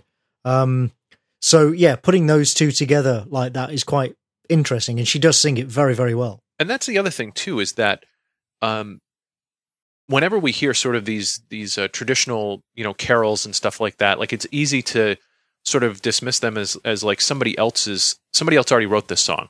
The way that they weave some of these songs together though like two or three different of those traditional carols in a particular song is kind of awesome in a lot of ways. Mm. like there oh, yeah, there's some yeah, real no, good uh, sort of mixing and matching here that you're like oh i would have never thought of putting those two songs together and but they make it work. It's kind of interesting yeah, no, it's really well arranged. Absolutely. Um, uh, also, interestingly, just from a sort of music nerd point of view, the arrangement of Hark the Herald Angels Sing here, like when you hear Hark the Herald Angels Sing sung in modern days, it's normally very up tempo. Yeah, quite fast. It's very cheerful, sort of, you know, hark the herald, everybody's happy, yes. blah blah blah. But the arrangement here, which is very slow, and you know almost sort of a bit sad is actually closer to the traditional style. That is closer to the original style that the uh, you know that when it was originally sung back in the 17 1800s. I don't know whether that's deliberate. I'm going to assume it is. I'm going to give them the benefit of the doubt because it's Christmas. yeah, in this part, there, there's in the liner notes um, as this song is going, the the story says, as he flew over Sarajevo, there were scars upon the land, there were scars upon the people. It was hard to understand. So the the sort of angels kind of taking in everything that's happened. Um, in Christmas Eve, in this song, Christmas Eve Sarajevo, there's a part in the Dead Winter Dead album where you have a, a cellist who is sort of playing in the middle of this town square as bombs are going off around him. That's kind of the concept of that part of, of that oh, album right. over there. And so here they're sort of alluding to him witnessing that. It was a single cello playing a forgotten Christmas song, and even on that battlefield, the song somehow belonged. And so you're you're sort of seeing him witness that that particular piece there, and then you go into Christmas Eve Sarajevo 1224, which is the song that introduced many people in the states at least to Trans Siberian Orchestra.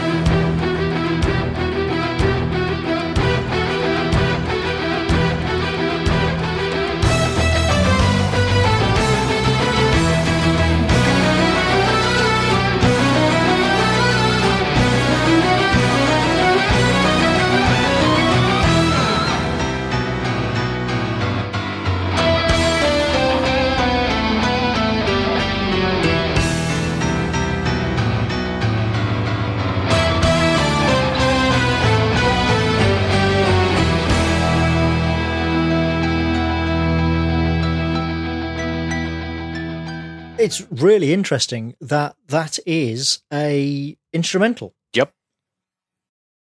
Yeah. Um, and, and in not, the in the actual video, what, they're all dressed up as you know members of an orchestra and stuff like that. So in, right. in, the middle of this sort of forest, and and you've got this rousing sort of metal classical instrumental, which is really it, it's a freaking great song. Oh, it is absolutely. It's just unusual. I think quite strange to think that you know an instrumental quasi classical rock opera song, uh, you know, would have had so much play on something like MTV and would be the track that got people into the band. Do you know what I mean? Rather than something with lyrics. Well, and to go back to what we were talking about before, like you, it, there was a sense of mystery to it because it was an instrumental. There was a sense of mystery to it because of the way the video was presented. You, like, like I said, I was like, who the hell are these guys? Are they some right. sort of, you know, metal orchestra? Like, I didn't know anything about them, and the video did nothing to solve any of those mysteries. If anything, it made you just want to learn more about them because you didn't raise more questions. Yeah, you yeah. had no idea they were even an American band or anything like that. Like it, it, you didn't know anything about them from watching the video, except like this song's pretty freaking awesome, and I need to find out more about this. So it was, it was almost like a trailer for, you know, for the band. like you were like, I got to find out more about these guys because the, there was there was a lot of questions after you saw this first video. Because you're right it doesn't right. give you a lot to identify the bandwidth other than this no. you know really sort of metalish classical tune. Uh, yeah i've i've seen a lot of people say that this is their favorite track of this band. And i was i didn't re- understand why. I was thinking i was listening to it thinking like how did this get to be people's favorite track? And of course now i know because of the video. So we'll definitely have to put that in the show notes. Yeah. There's even been uh, some commercials out here in the states of, for like of uh, Christmas lights being set to that. You could probably find a video on YouTube of like people's Christmas lights set to this song. Like oh, really? uh, on their house and stuff like that. So in their front yard and on their house and stuff like that, the the lights are blinking in, you know, in concert with the this particular song. So it definitely, even for people who are not metal fans, even for people who have no idea who TSO is, the general well, populace has an awareness well of this, this, song. Yeah. yeah. yeah. So it sort of um, transcends the band and this album and, you know, the rest of their stuff. I want to mention as an aside, um, you know, part of the story, as you say, the liner note story, uh, is that the angel's realization that where, or the initial realization anyway, that where there is music, there's hope, which is, you know, a, a nice sentiment. Um, and I just want to quickly say, as an aside, listeners who uh, do enjoy a bit of classical or a bit of sort of experimental classical, especially, um, may want to check out uh, a piece by Olivier Messiaen called Quartet for the End of Time.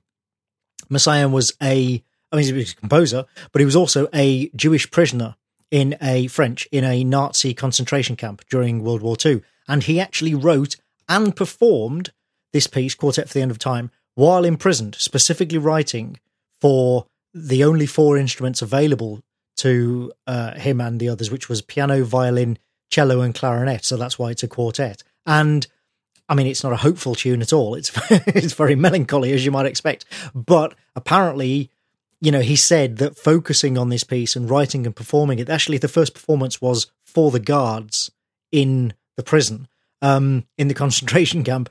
Uh, writing and performing it helped him get through his imprisonment. Um, and it is a beautiful, beautiful piece of work, one of my favorite classical pieces. So, you know, complete aside, but on that theme of, you know, music can bring you hope and be a bit of a savior by itself. Um, I think it's worth mentioning. People should go and check that out. Oh, dude, like absolutely! I can't wait to check that out. And and we've talked about this before. I mean, for I guarantee you, if we put the question out there, we would hear from many of our listeners that music saved their life. You know, yeah, for a lot of people yeah. who grew up, especially I, I think metal fans, you know, there there is a special place in music as therapy for us, you know. So absolutely. So I, t- I, well, totally I think any kind of rock music, metal, goth, sure. you know, yep. emo, whatever you want to call it these days, any kind of rock music, underground cult music, really. Yep, absolutely. So obviously, right, great so, instrumental. Everybody knows the song, as you said. Uh, apparently, I didn't, but apparently everybody else does. right, everybody else in the world knows this song. yeah. Uh, and of course, the angel is still searching at this point, and and the next one is the next song is "Good King Joy." And they checked the books full of prophecy, and the one king said, "Why it's plain to me, you see it means that a king is born who saved mankind on this blessed morn. blessed morn." So they packed some gold, myrrh, and frankincense on some old camels with some fancy tents. Closed down the house, set the servants free, and three kings rode into history.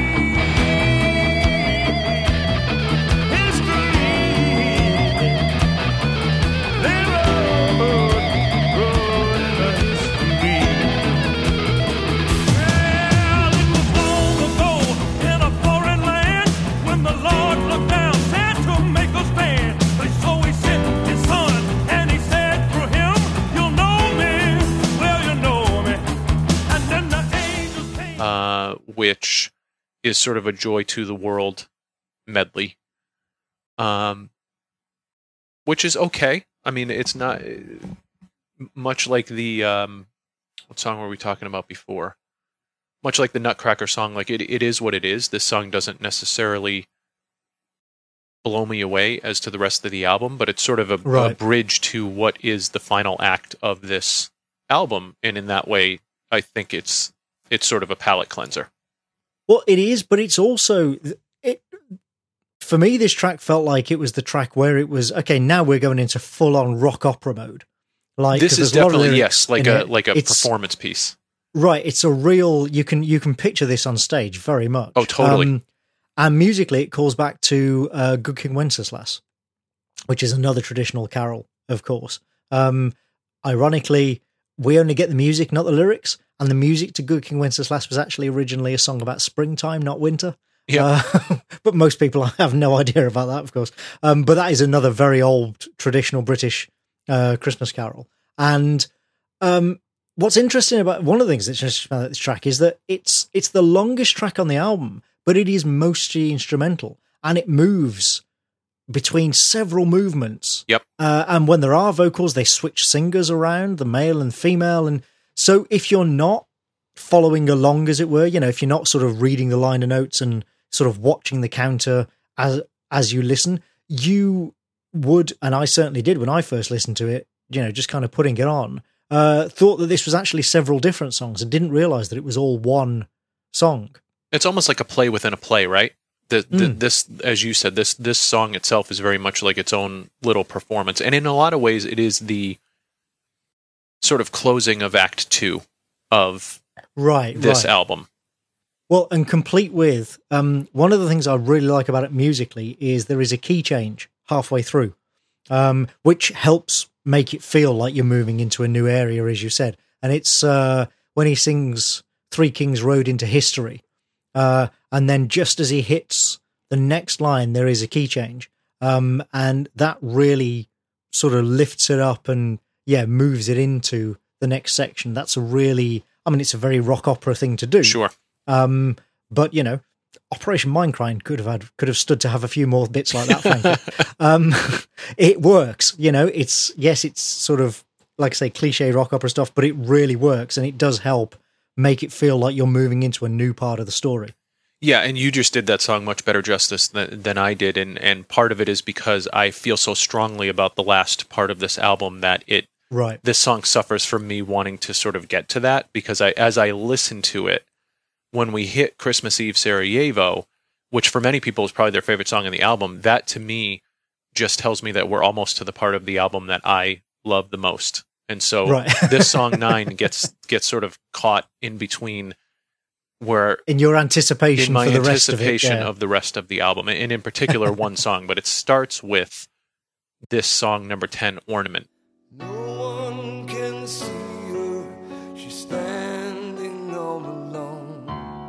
Somewhere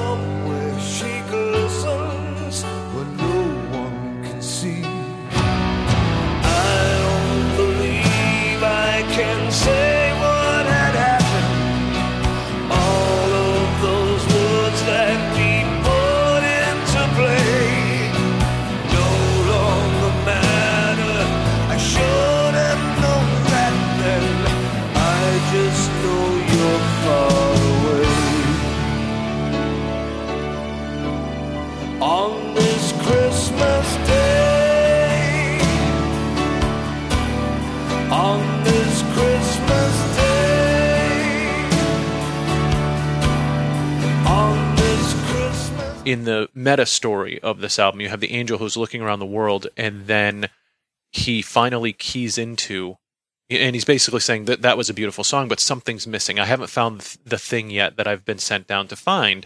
And as he's sort of scanning around the world, he hears the prayer of a father, and from what it talks about in the story, like not not necessarily even a deeply religious man, but a father who's sort of at his at his sort of wits end, uh, who is missing his daughter.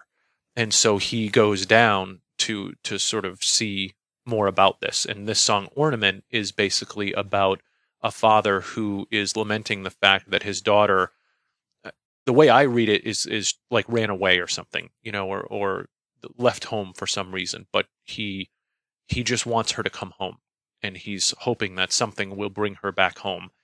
And that's what he's thinking about and that's what he's sort of praying for yeah, it's in terms of the sort of story and lyrics, it's not entirely clear and frankly not entirely plausible because on the one hand, it sounds like she's like a seven year old girl or something, and then you're like, well, why would she be in a different part of the country just wandering the streets? It's like, what's going on here? Right. Um, in my head, it's sort of a teenage runaway sort of situation where, right, where she's right. th- she's left and, and he's just trying to, and he doesn't know where she is, and he's hoping. I think that that's more what they were. Back. I think that's more what they were trying to go for. Definitely, yeah. Um, yeah, it's it's fine. This track, um, it's half the length of the previous one, but yep. has just as many lyrics. Um, and uh, I, the only real note that I've got about this is another Steinman special because this is another one that sounds uh, like it would be at home on you know a full on rock opera absolutely album. Yeah, and this one, this one is is a little bit cheesy too, but but it's again we're we're getting to the we're getting to the song that uh, that I think this whole album was basically created to to to house to house yeah. exactly. And so you know in the meta story the angel hears this prayer. And so the angel sets about trying to find the girl that he has lost. And so you then get into an instrumental the first noel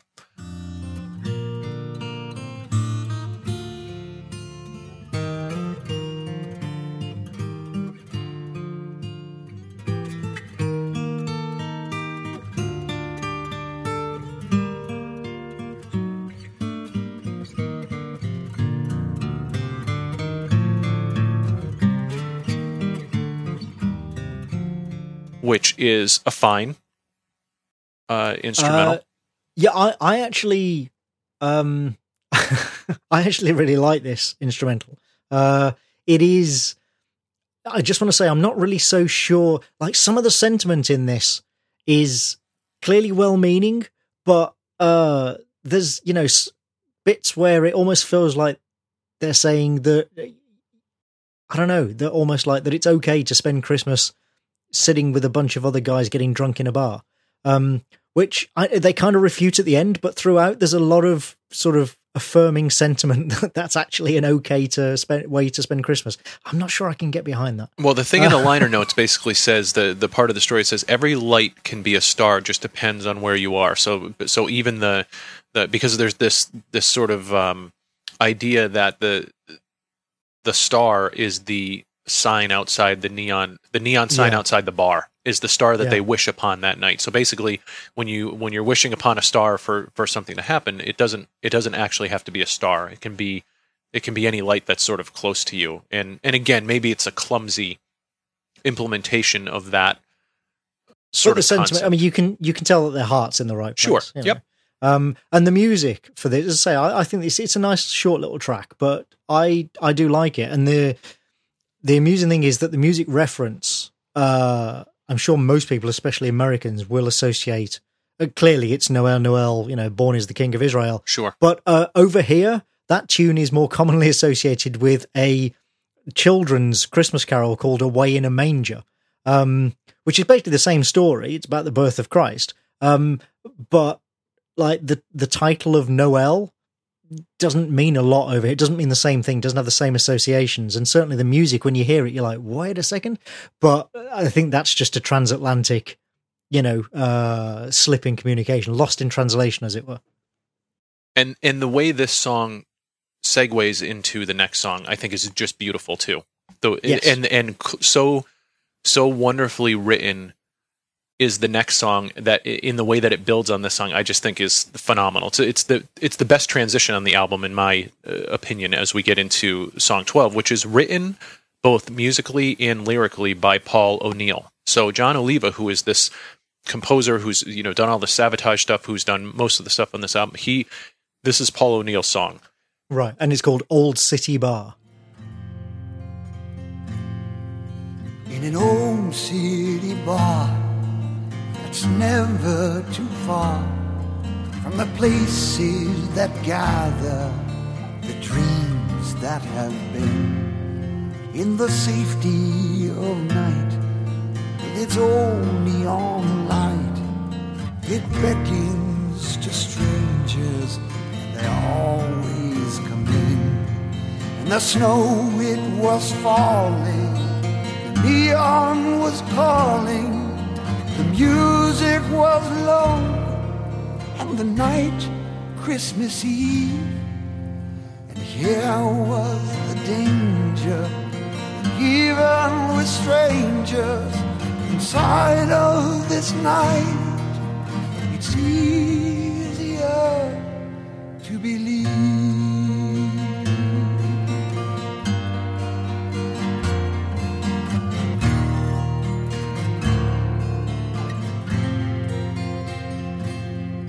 Then the door opened wide. And in my humble opinion, is the greatest Christmas song ever written.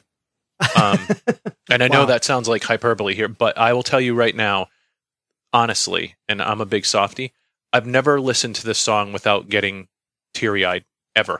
Right. I've never, and I've listened to the song probably a thousand times, and it never doesn't make me emotional when I listen to it. Like that's how powerful I think this song is. So, um, again, this is one of those as we talked about with a few songs ago, like a story within a story.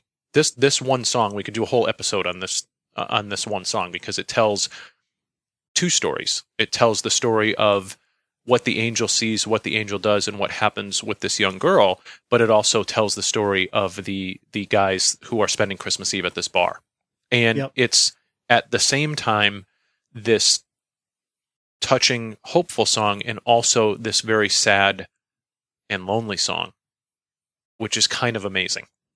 Yeah, and this is the other over six minutes track on this album as well. So yeah, they do sort of pack a lot in. Um, yeah, it's it's a good track. Uh, nice sentiment. I did laugh at the reference to payphones.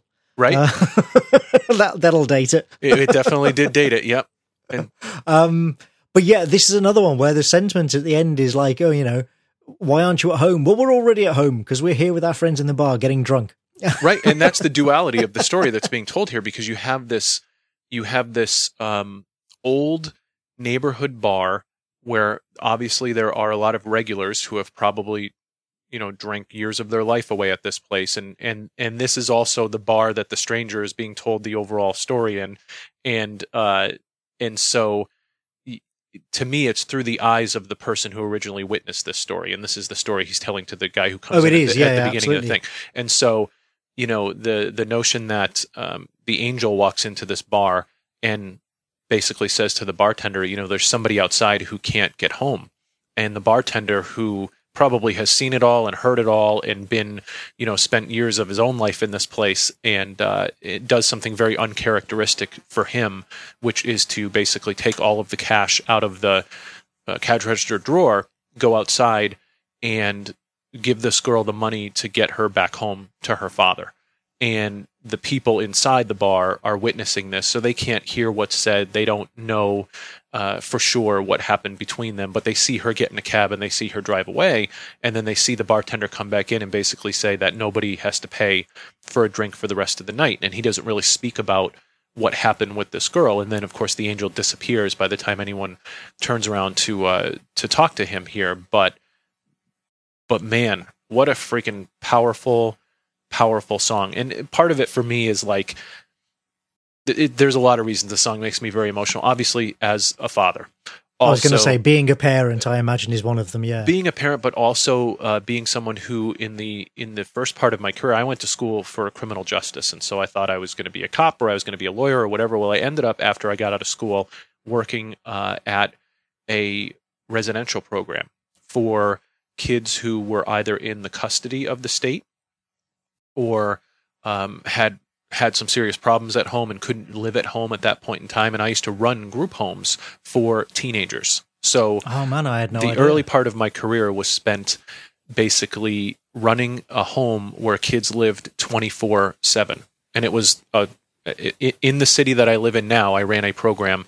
I ran a few different programs, but this particular program was a co ed program where I had kids from seven years old to 18 years old at this program who, for many different reasons, couldn't live at home. And so the, for me, this particular song is like just gut wrenchingly uh, close so close to home. And and so it's it's truly a song that like I can't even listen to like when my family's in the car or because I'll start crying. On I listened to it on the way to work yesterday morning, and I was getting all teary eyed listening to it. I I did a blog post which I'll put a uh, a link to. Like three years ago, I wrote about the song on my blog about how it's my favorite Christmas song of all time. But uh, in addition to that story, so you have this wonderful thing about the bartender does something that most people wouldn't do. And this girl gets to go home to her family. But then, as you said, the flip side of that is that you have these people who have basically lived their lives in this bar. And, the, and in addition to sort of the tragedy of that, there's the notion that no one will ever believe them that this happened. You know, like right, all the yeah. people who were in the bar that night who watched this story play out and if they told someone they're just a bunch of old drunks and no one's ever going to believe them. And so, on the one hand, it's this moment that they shared together that no one else will ever really know. And on the flip side, it's a story that no one would ever believe because of who they are and where they are. And that's really sad too. So it's a song about this loneliness of these people who have lost years of their lives and people from their lives who are, are inhabiting this bar, but then also the touching story of the girl who through the kindness of a stranger you know basically gets to go home and and be with her family when maybe all the people in the bar they don't even have that anymore. And right. so it was the bartender's chance to do something that uh, that for many of those people in the bar just couldn't happen nowadays. And and there's a particular lyric that is uh, where is it uh, it says, if you want to arrange it, this world, you can change it if we could somehow make this Christmas thing last by helping a neighbor or even a stranger. And to know who needs help, you need only just ask. And, you know, again, if you're getting sentimental about it like I am, and you're starting to think about the fact that uh, as we talked about at the top of the album, this is a time of year where people are nice to each other. You know, this is a time of year where people want to uh, give a little more or go the extra step. And whether you're religious or not, it's just sort of the sentiment of the season. But the sad thing is, it's the sentiment of the season.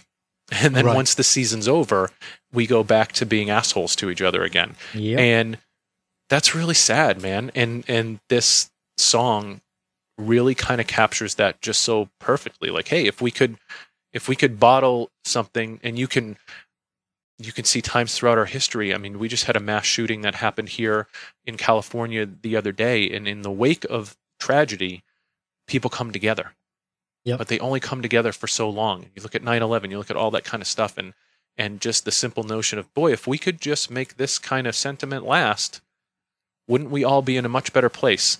And Yep. this so for me like on so many levels this song just sort of captures all of that and so it's just a heavy heavy song um not heavy musically but heavy emotionally Right, right. and just uh, man it's it's a it's a wonderful song. And so i would even if people don't go and buy this album after they listen to this track down old city bar and really there are a couple of performances that are linked to in my blog post. You can find it on youtube too of different singers who have sung with tso performing this song live. And the two in particular that i have on the blog are just they both just kill it just fantastic. And it was the highlight of the show that i saw them in. It was the one song i was waiting to hear and they just did a wonderful amazing job with it. So uh so that so this is the thing that the the angel finds. You know this is the moment this this act of kindness from the bartender to this young girl eh, helping her get home is the thing that the angel is basically going to bring back to god and say see they're capable of you know of some great acts of kindness. They're they're capable of living up to you know what you what you had hoped for them and right. so that- In the line notes, it says it's it's every gift that someone gives, expecting nothing back. which is which just freaking is- beautiful Yeah, yeah, and that that's clearly you know that's the giving somebody a gift but expecting something in return. Well, that's not a gift, then, is it? You know, that's a trade. Um, so yes, you know th- this uh, give it, showing kindness with it while expecting nothing in return is the thing that he finds, and that is you know the sentiment that we all wish would last all year round. sure Um, and on that note, can I, ju- I had no idea about the the kids shelter stuff. Can I just say you're a good man, Brian? Thanks. Wow. I, uh, I'll tell you right now. I would. I and I still work in human services. Right. What I do now for a job is I I work with uh, family child care providers who are people that are caring for young children in their home. Um, I do like licensing work and and getting those people. Uh, trained and approved and, and licensed to care for other people's children and stuff like that but the work that i did with the uh, the kids to this day is by far the most rewarding thing that I ever did. And it's a job that a lot of people burn out of because it's very Right. emotional and very hard work. And my wife also works in human services and still works with uh, families who are struggling and, and things like that. And so uh, it's a it's a job that when I was single, uh, before I was married, and I worked, you know. 12 hour shifts and worked overnights and because you there has to be people at these programs 24 7 um, and so you know running these group homes was very rewarding work but it's it's very difficult to do for a, an extended period of time. But i occasionally will still run into kids that i had in a program and hear about how they went off to college and they did this kind of stuff. And sadly those stories are are fewer than the stories of the ones who maybe didn't uh, have such great luck when they left the program so you got to take those victories where you can where you can get them can but them. it is Yeah. you know anybody that does that work is uh, it, it's something that is almost an invisible profession because when I was in college, no one even taught me that that was a that was work that was being done. You know, that, that was even a thing you could that do. was like, even a yeah, thing yeah. that you could do, and I ended up there by default because I thought when I got out I was going to be a probation officer and I was going to work in the courts, and then I had no idea that you don't just walk out of college and get those jobs. Those are jobs that people have been trying to, um, you know, get for 20 years in the field, and and so it was kind of a rude awakening when I graduated school with my criminal justice degree to uh, to find that I wasn't going to get any of those positions that I thought I was, and I ended up working for this program uh, by default and and sort of falling into it. And it ended up being you know something that set me on my career path but also I'll never forget you know completely Wow. shaped kind of who I was so So yeah, interesting stuff. Yeah. and now you know why this song, you know, basically kills Yeah, me every time that I listen to it. So I kind of feel like we should probably end there. Uh, but well, we've just- and in some we've ways still got the- five tracks to go. in some ways, the album that is that is the end It's the centerpiece. for me, Yeah. and then there is the epilogue, and, Right, and really right. the uh, the next song again. I feel bad because it, it gets sandwiched in between. So the so the three songs that form this story arc are "Ornament," which is the father's prayer. There is "Old City Bar," which is the the girl, uh, you know, uh, getting the money to go back home, and then there is uh, song 14 this Christmas Day, which is her returning home. So this song 13 promises to keep.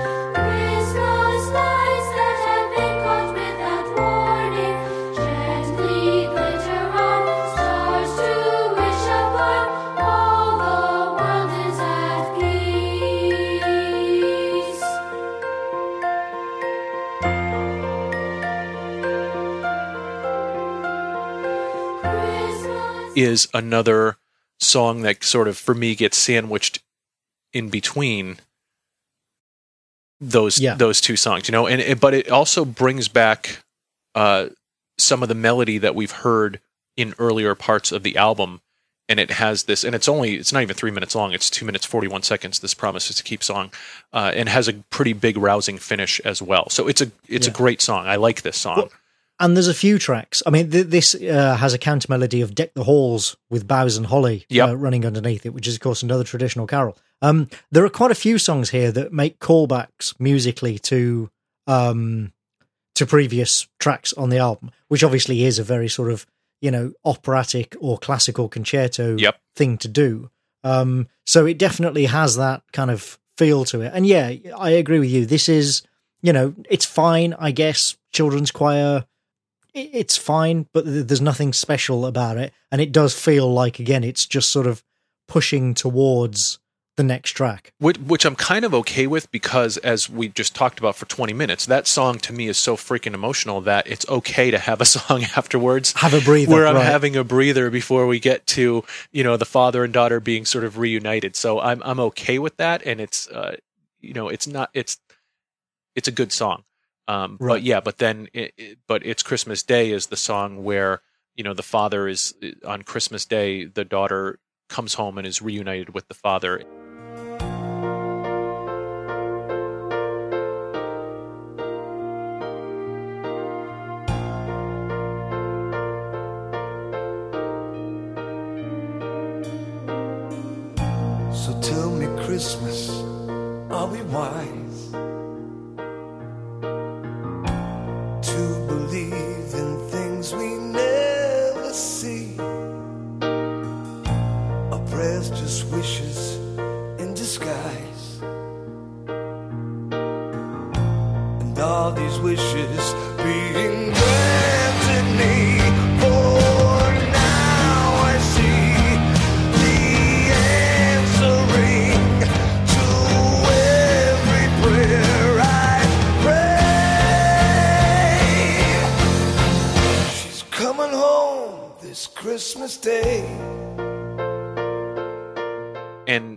Christmas Day is to me not even musically that great of a song. It's the emotion of the story arc that carries it for me because you know of those three songs I think by far Old City Bar musically is the is the best song of those three but this Christmas Day is this very hopeful and sort of you know celebratory song as it should be and Mm. um, it's sort of a nice wrapping up of that story arc and you the the thing that I feel about this song is you can feel the joy of the father in the song of him you know f- being reunited with his daughter Yeah, yeah. Musically, it's not really anything special, but I agree. It's a sort of satisfying emotional end to that story arc. At any rate, yeah and there's this great um you know chorus at the end and stuff like that it's it, it you know the girl the girls back home Right, they do another round robin of of the choir as well. man, yeah, you know, in the places that they do that in this album, they do a great job with it, and Yep. and they don't Yeah, yeah. overuse it. This is not something you get in every single song, and and again,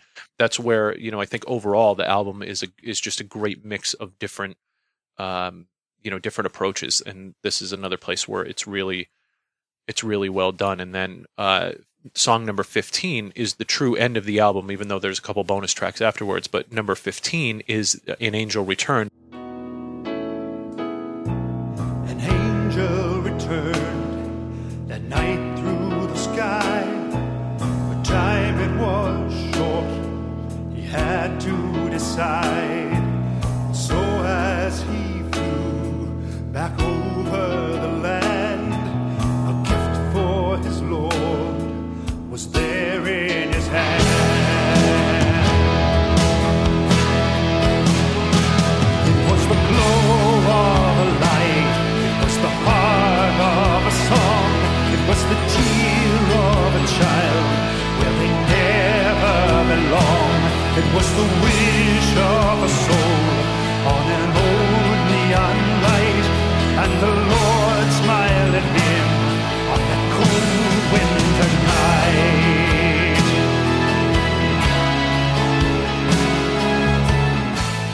Which is the angel returning to God and sort of recounting this story. And this song is definitely a very sort of rousing closing tune to wrap up the album that goes back to the melody of the very first song where the angel came down. Now the angel's returning. And so it it it does what a good last song is supposed to do, which is feed you right back into the beginning of the album.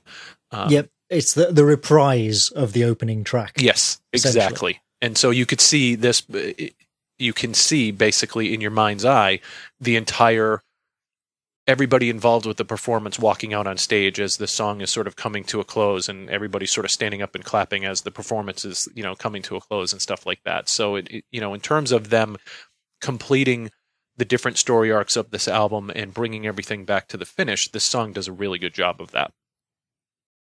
Yeah, the one thing that threw me in this was the when they get towards the end and they keep repeating Kyrie among nations.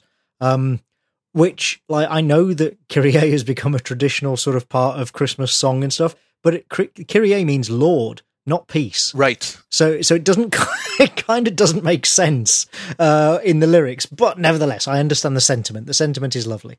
right. And so then, uh, so that's basically the end of the album proper. Now, in the version that I have, uh, the CD that I have, and and the one that you listen to as well, you get two instrumentals on the end of this "Oh Holy Night" Right. and "God Rest You Merry Gentlemen," which are both songs that have been woven into other songs on this album to this point. But they're they're the instrumental versions of each of the two of these, and so. Um, Yeah, and they're both just both played on classical guitar, I think, aren't they? Yes, they are. And so but but truly the the album ends with, you know, song number 15. So as a whole, that to me is uh an album that has some great songs on it.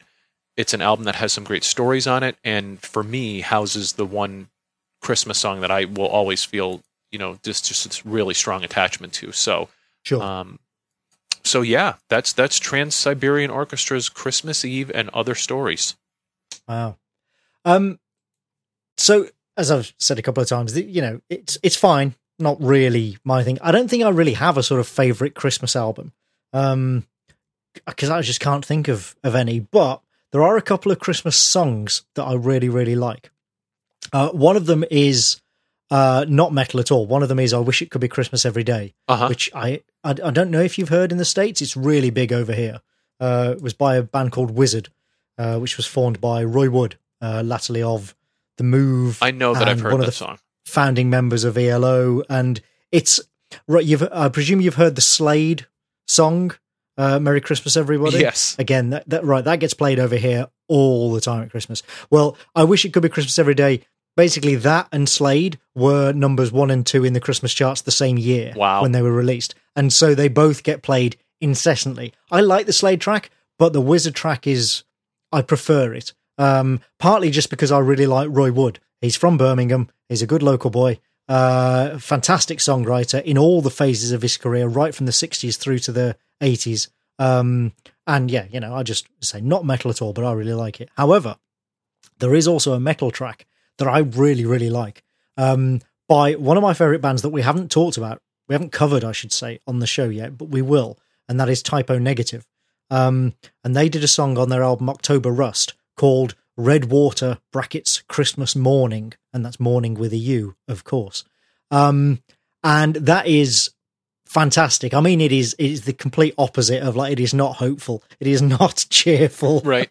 you know, it's a really, really depressing, sad song. Um, all about how uh like there's a line, what is it? Um the table's been set for just seven. Last year I dined with eleven. That's you know, it's kind of like really Yeah, very uplifting. yeah. yeah, just sort of a But- very, very light sort of uh, Christmas but it's fare. got it's got that wonderful trademark Type O Negative humor. It has sleigh bells for heaven's sake, sleigh bells like really slowly chink chink chink along in the chorus. Yeah. At one point, it all drops out and they segue into a "God rest ye merry gentlemen" nice. for like while wind howls through the bleak house in the background. Well, you know what? Maybe what we could do next year, if we did a holiday special, was each pick like five songs or so Ah, maybe that yeah, are different we Christmas sort that, of yeah. metal rock songs, and, Yeah. and uh, put put together our own sort of compilation uh, of that because there are some great tunes out there from different bands over the years. Like uh, it would be fun to go back and revisit some of that stuff. Yeah, yeah, maybe we should do that. Yeah, but anyway, so that that's my. I mean, I'm not. I'm not religious. I'm not really that bothered about Christmas. For for me, the enjoyment of Christmas is seeing friends and family that I haven't seen for a while, and uh, sort of seeing the happiness on uh, my niece and nephew and our godchildren. Sure. Um, you know, sort of that's that's my enjoyment of Christmas. F- for me, you know, it's it means very little, but uh, I do, you know, as we've said, I, I certainly agree with the sentiment of I wish people would be this nice to one another all year round. Wouldn't that be lovely? Sure, because you just said it. I mean, even for people that are not religious in any way, shape, or form, this time of the year seems to be a time where people come together with family. They give gifts to each other. They sort of celebrate together, and it's just something that you you would wish that we would be able to capture all the time. Absolutely, yeah, yeah. Um, and so, on that note, a Merry Christmas and Happy Holidays to all of our listeners. Um, thank you very much for listening. Thank you for supporting the show. Thank you for being part of our little community. Um, and uh, yeah, you know, uh, goodwill to all. Yes, and onward to 2016. We can't wait to come back with season two, Volume two. Keep saying season. We must say volume. volume two. Yes, we're not. We're not a TV box set. I know. I think of everything in seasons nowadays. All right. Merry Christmas, everyone. Take care.